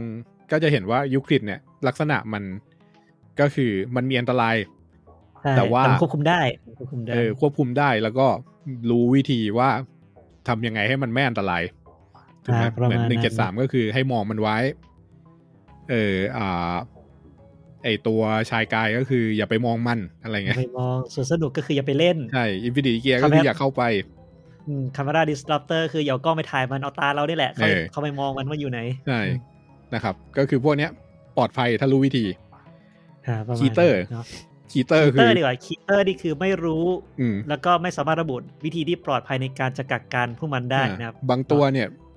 คือรู้ละเอียดแล้วแล้วก็ไม่มีทางกักกันได้ ใช่อย่าง ก็อยู่ที่คี อย่าง เตอร์ เช่น อืม 682 c a m e r a เอ้ยไม่ใช่ 682 คือ hard to de- destroy reptile หรือว่า อ่า อ่าสัตว์เลื้อยคลานไม่มีวันตายนะ ก็ อือฮึ เป็นตัวหนึ่งที่ปรากฏในเกมเหมือนกัน ส่วนอีกตัวหนึ่งที่เราจะพูดก็คือตัว อืม 106 ปรากฏในเกมเช่นเดียวกัน ซึ่งน่าจะเป็นตัวหนึ่งที่เวลาคนเล่นเนี่ยก็กลวยหมอนี่เหมือนกัน อ๋อ มันก็คือ ไม่ ชายชรา น่ะเดียวแมน ชายดีโอนแมนนะครับ อืม รายละเอียดของ SCP 1 0 6หรือว่าชายชารานะครับนั้นดูเหมือนตัวตนแบบมนุษย์วัยชรา อืม ซึ่งอยู่ในสภาพเน่าเปื่อยอย่างมาก ลักษณะภายนอกเนี่ยมีความเปลี่ยนแปลงอยู่บ้างนะครับ แต่ทั้งหมดเนี่ยจะมีสภาพเนื้อตายเน่าให้เห็นเสมอ SCP 1 0 6นั้นไม่ว่องไวมากนัก และจะอยู่เฉยๆได้เป็นวันๆเพื่อรอเหยื่อนะครับ SCP 1 0 6ยังสามารถเคลื่อนไปตามพื้นผิวที่เป็นแนวตั้งได้ และสามารถยืนกลับหัวได้นานเท่าไหร่ก็ได้นะครับ อืม เมื่อโจมตีเหยื่อ SCP 1 0 6จะพยายามหยุดเหยื่อด้วยการโจมตีอวัยวะอวัยวะสำคัญ กล้ามเนื้อหรือเอ็น จากนั้นจึงดึงเหยื่อที่ขยับไม่ได้เข้าไปในห้วงมิติขนาดเล็ก อืม ดูเหมือนว่า SCP 1 0 6จะชอบเหยื่อมนุษย์ที่อายุระหว่าง 10 ถึง 25 ปีเนาะประมาณนั้นนะ ก็ถ้าเป็นในเกมคือ SCP ตัวนี้เนี่ยจะเดินทะลุผนังได้ เดินอยู่บนเพดานได้นะครับ แล้วก็ถ้าเกิดว่าโดนตัวเราเมื่อไหร่เนี่ยคือตายเลยนะครับ อืม ทะลุประตูได้ด้วยประมาณนั้นเองคือเป็นตัวที่แบบโหดมากนะคือเจอปุ๊บเนี่ยวิ่งหนีอย่างเดียว นะครับในเกมอะเนาะนะครับ วิธีการกักกันก็นั่นแหละ ห้ามมีปฏิสัมพันธ์นะแต่ถามว่ากักกันได้ไหมก็ไม่ได้จริงๆจากที่บอกไปกี้หนึ่งศูนย์หกจะชอบอยู่เฉยๆรอเหยื่อเพราะงั้นก็ อืม คือนั่นแหละ ก็อย่าพยายามให้มันมีอะไรที่มันดูจะเป็นเหยื่อมันได้เดี๋ยวเข้าไปอยู่ใกล้ๆมันนั่นเองนะประมาณนั้น อืม แต่ถ้ามันหลุดออกมาได้เมื่อไหร่ก็คือจบ จบเลยกักไม่ได้นะ อย่างที่บอก คือขอแค่มันอยู่นิ่งๆไปเนี่ย ทุกคนก็จะสบายใจนั่นเองนะครับ ครับ ประมาณนั้นนะตัวนี้ง่าย ๆ เลย มันอันตรายตามที่บอกเลยหรือว่าที่เจอในเกมเลยนั่นเองนะอ่ะนี่ SCP จริงๆมันยาวอันนี้นะไอตัวนี้ยาวมากนะ ต้องรอไปอ่าน ยาวแบบมีมันมีเยอะด้วยก็คือมีแบบว่าเอาเอาตัวนี้ไปเจอกับตัวอื่นอะไรอย่างเงี้ย อ่าเออเอาไปสู้กัน เออ แต่ แบบ รู้สึกว่าตัวนี้จะชนะแล้วก็ไอตัวนั้นก็เรียบร้อยไปเลย อืม แต่ก็ยังมีคำถามอยู่เหมือนกันว่าถ้าเอาตัวนี้ไปสู้กับหกแปดสองใครจะชนะ ไม่รู้เหมือนกัน มันมีเขียนอยู่บ้างถ้าไม่ผิด แต่แต่ 682 อ่ะ เป็น 682 หรือว่าไอ้ Hard to Destroy Reptile อ่ะ อืม เป็น SCP ที่สามารถคุยกับ SCP ตัวอื่นได้ อ่า นั่นเลยคิดว่าอาจจะไม่สู้ก็ได้ คือเป็นตัว อืม ที่สามารถพูดได้ เหมือนมันมีเขียนแล้วมั้งเดียวต้องไปตามหาตามอ่านดู อ่า เหมือน ต้องไปตามอ่านดูใช่ไหม เออ มันจะมีอยู่ เหมือนเหมือนมันมีมันก็มีคนเขียนอยู่เหมือนกันว่าแบบถ้าเหมือนไปดูหน้าไอ้ชายกายที่บนดาวบนดวงจันทร์เนี่ย อือหือ มันจะตามมาได้ไหมอะไรเงี้ย อ่า เออเหมือนเหมือนในนั้นมันจะบอกว่า ถ้าดูที่ดวงจันทร์เนี่ย ตามไม่ได้ อือหือ เออ แต่ว่า อ่า อย่ากลับมาโลก ถ้ากลับมาโลกเมื่อไหร่มันจะมา อือ อะไร หือ เงี้ย ประมาณนั้นนะ อ่าครับ อ่ะของปุณบางอีกตัวหนึ่งตัวสุดท้ายวันนี้ ตัวสุดท้ายจริงๆ อยากเลือกตัวที่ดีกว่านี้แต่ว่า อันนี้ให้ดูความคิดสร้างสรรค์ของของมันแล้วกันตัวนี้ผมว่าแปลกก็คืออ อือหือ SCP 1 8 7 9 อือหือ ชื่อภาษาอังกฤษมันคือ Indoor Cellman อ่า คือเป็นเป็นเซลแมนแต่ว่าเป็น Indoor คือเป็นเซลแมนในบ้าน อือหือ เริ่มแปลกยัง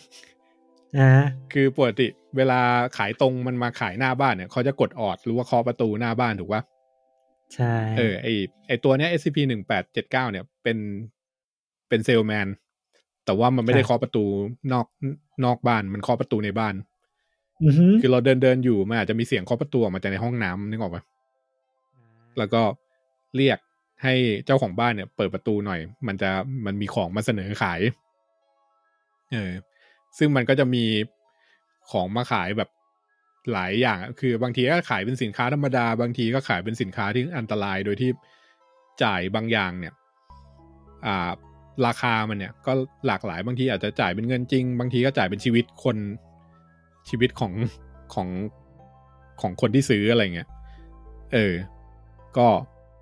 วาลี่จริงๆ ระดับความอันตรายมันมันค่อนข้าง ไม่ได้อันตรายมากเท่ากับอ่าดิโอแมนอะไรมันพวกนี้แต่ว่า อือหือ ที่มันอยู่ในคีเตอร์เป็นเพราะว่าหนึ่งคือด้วยด้วยธรรมชาติของมันอะมันไม่สามารถคอนเทนได้เว้ย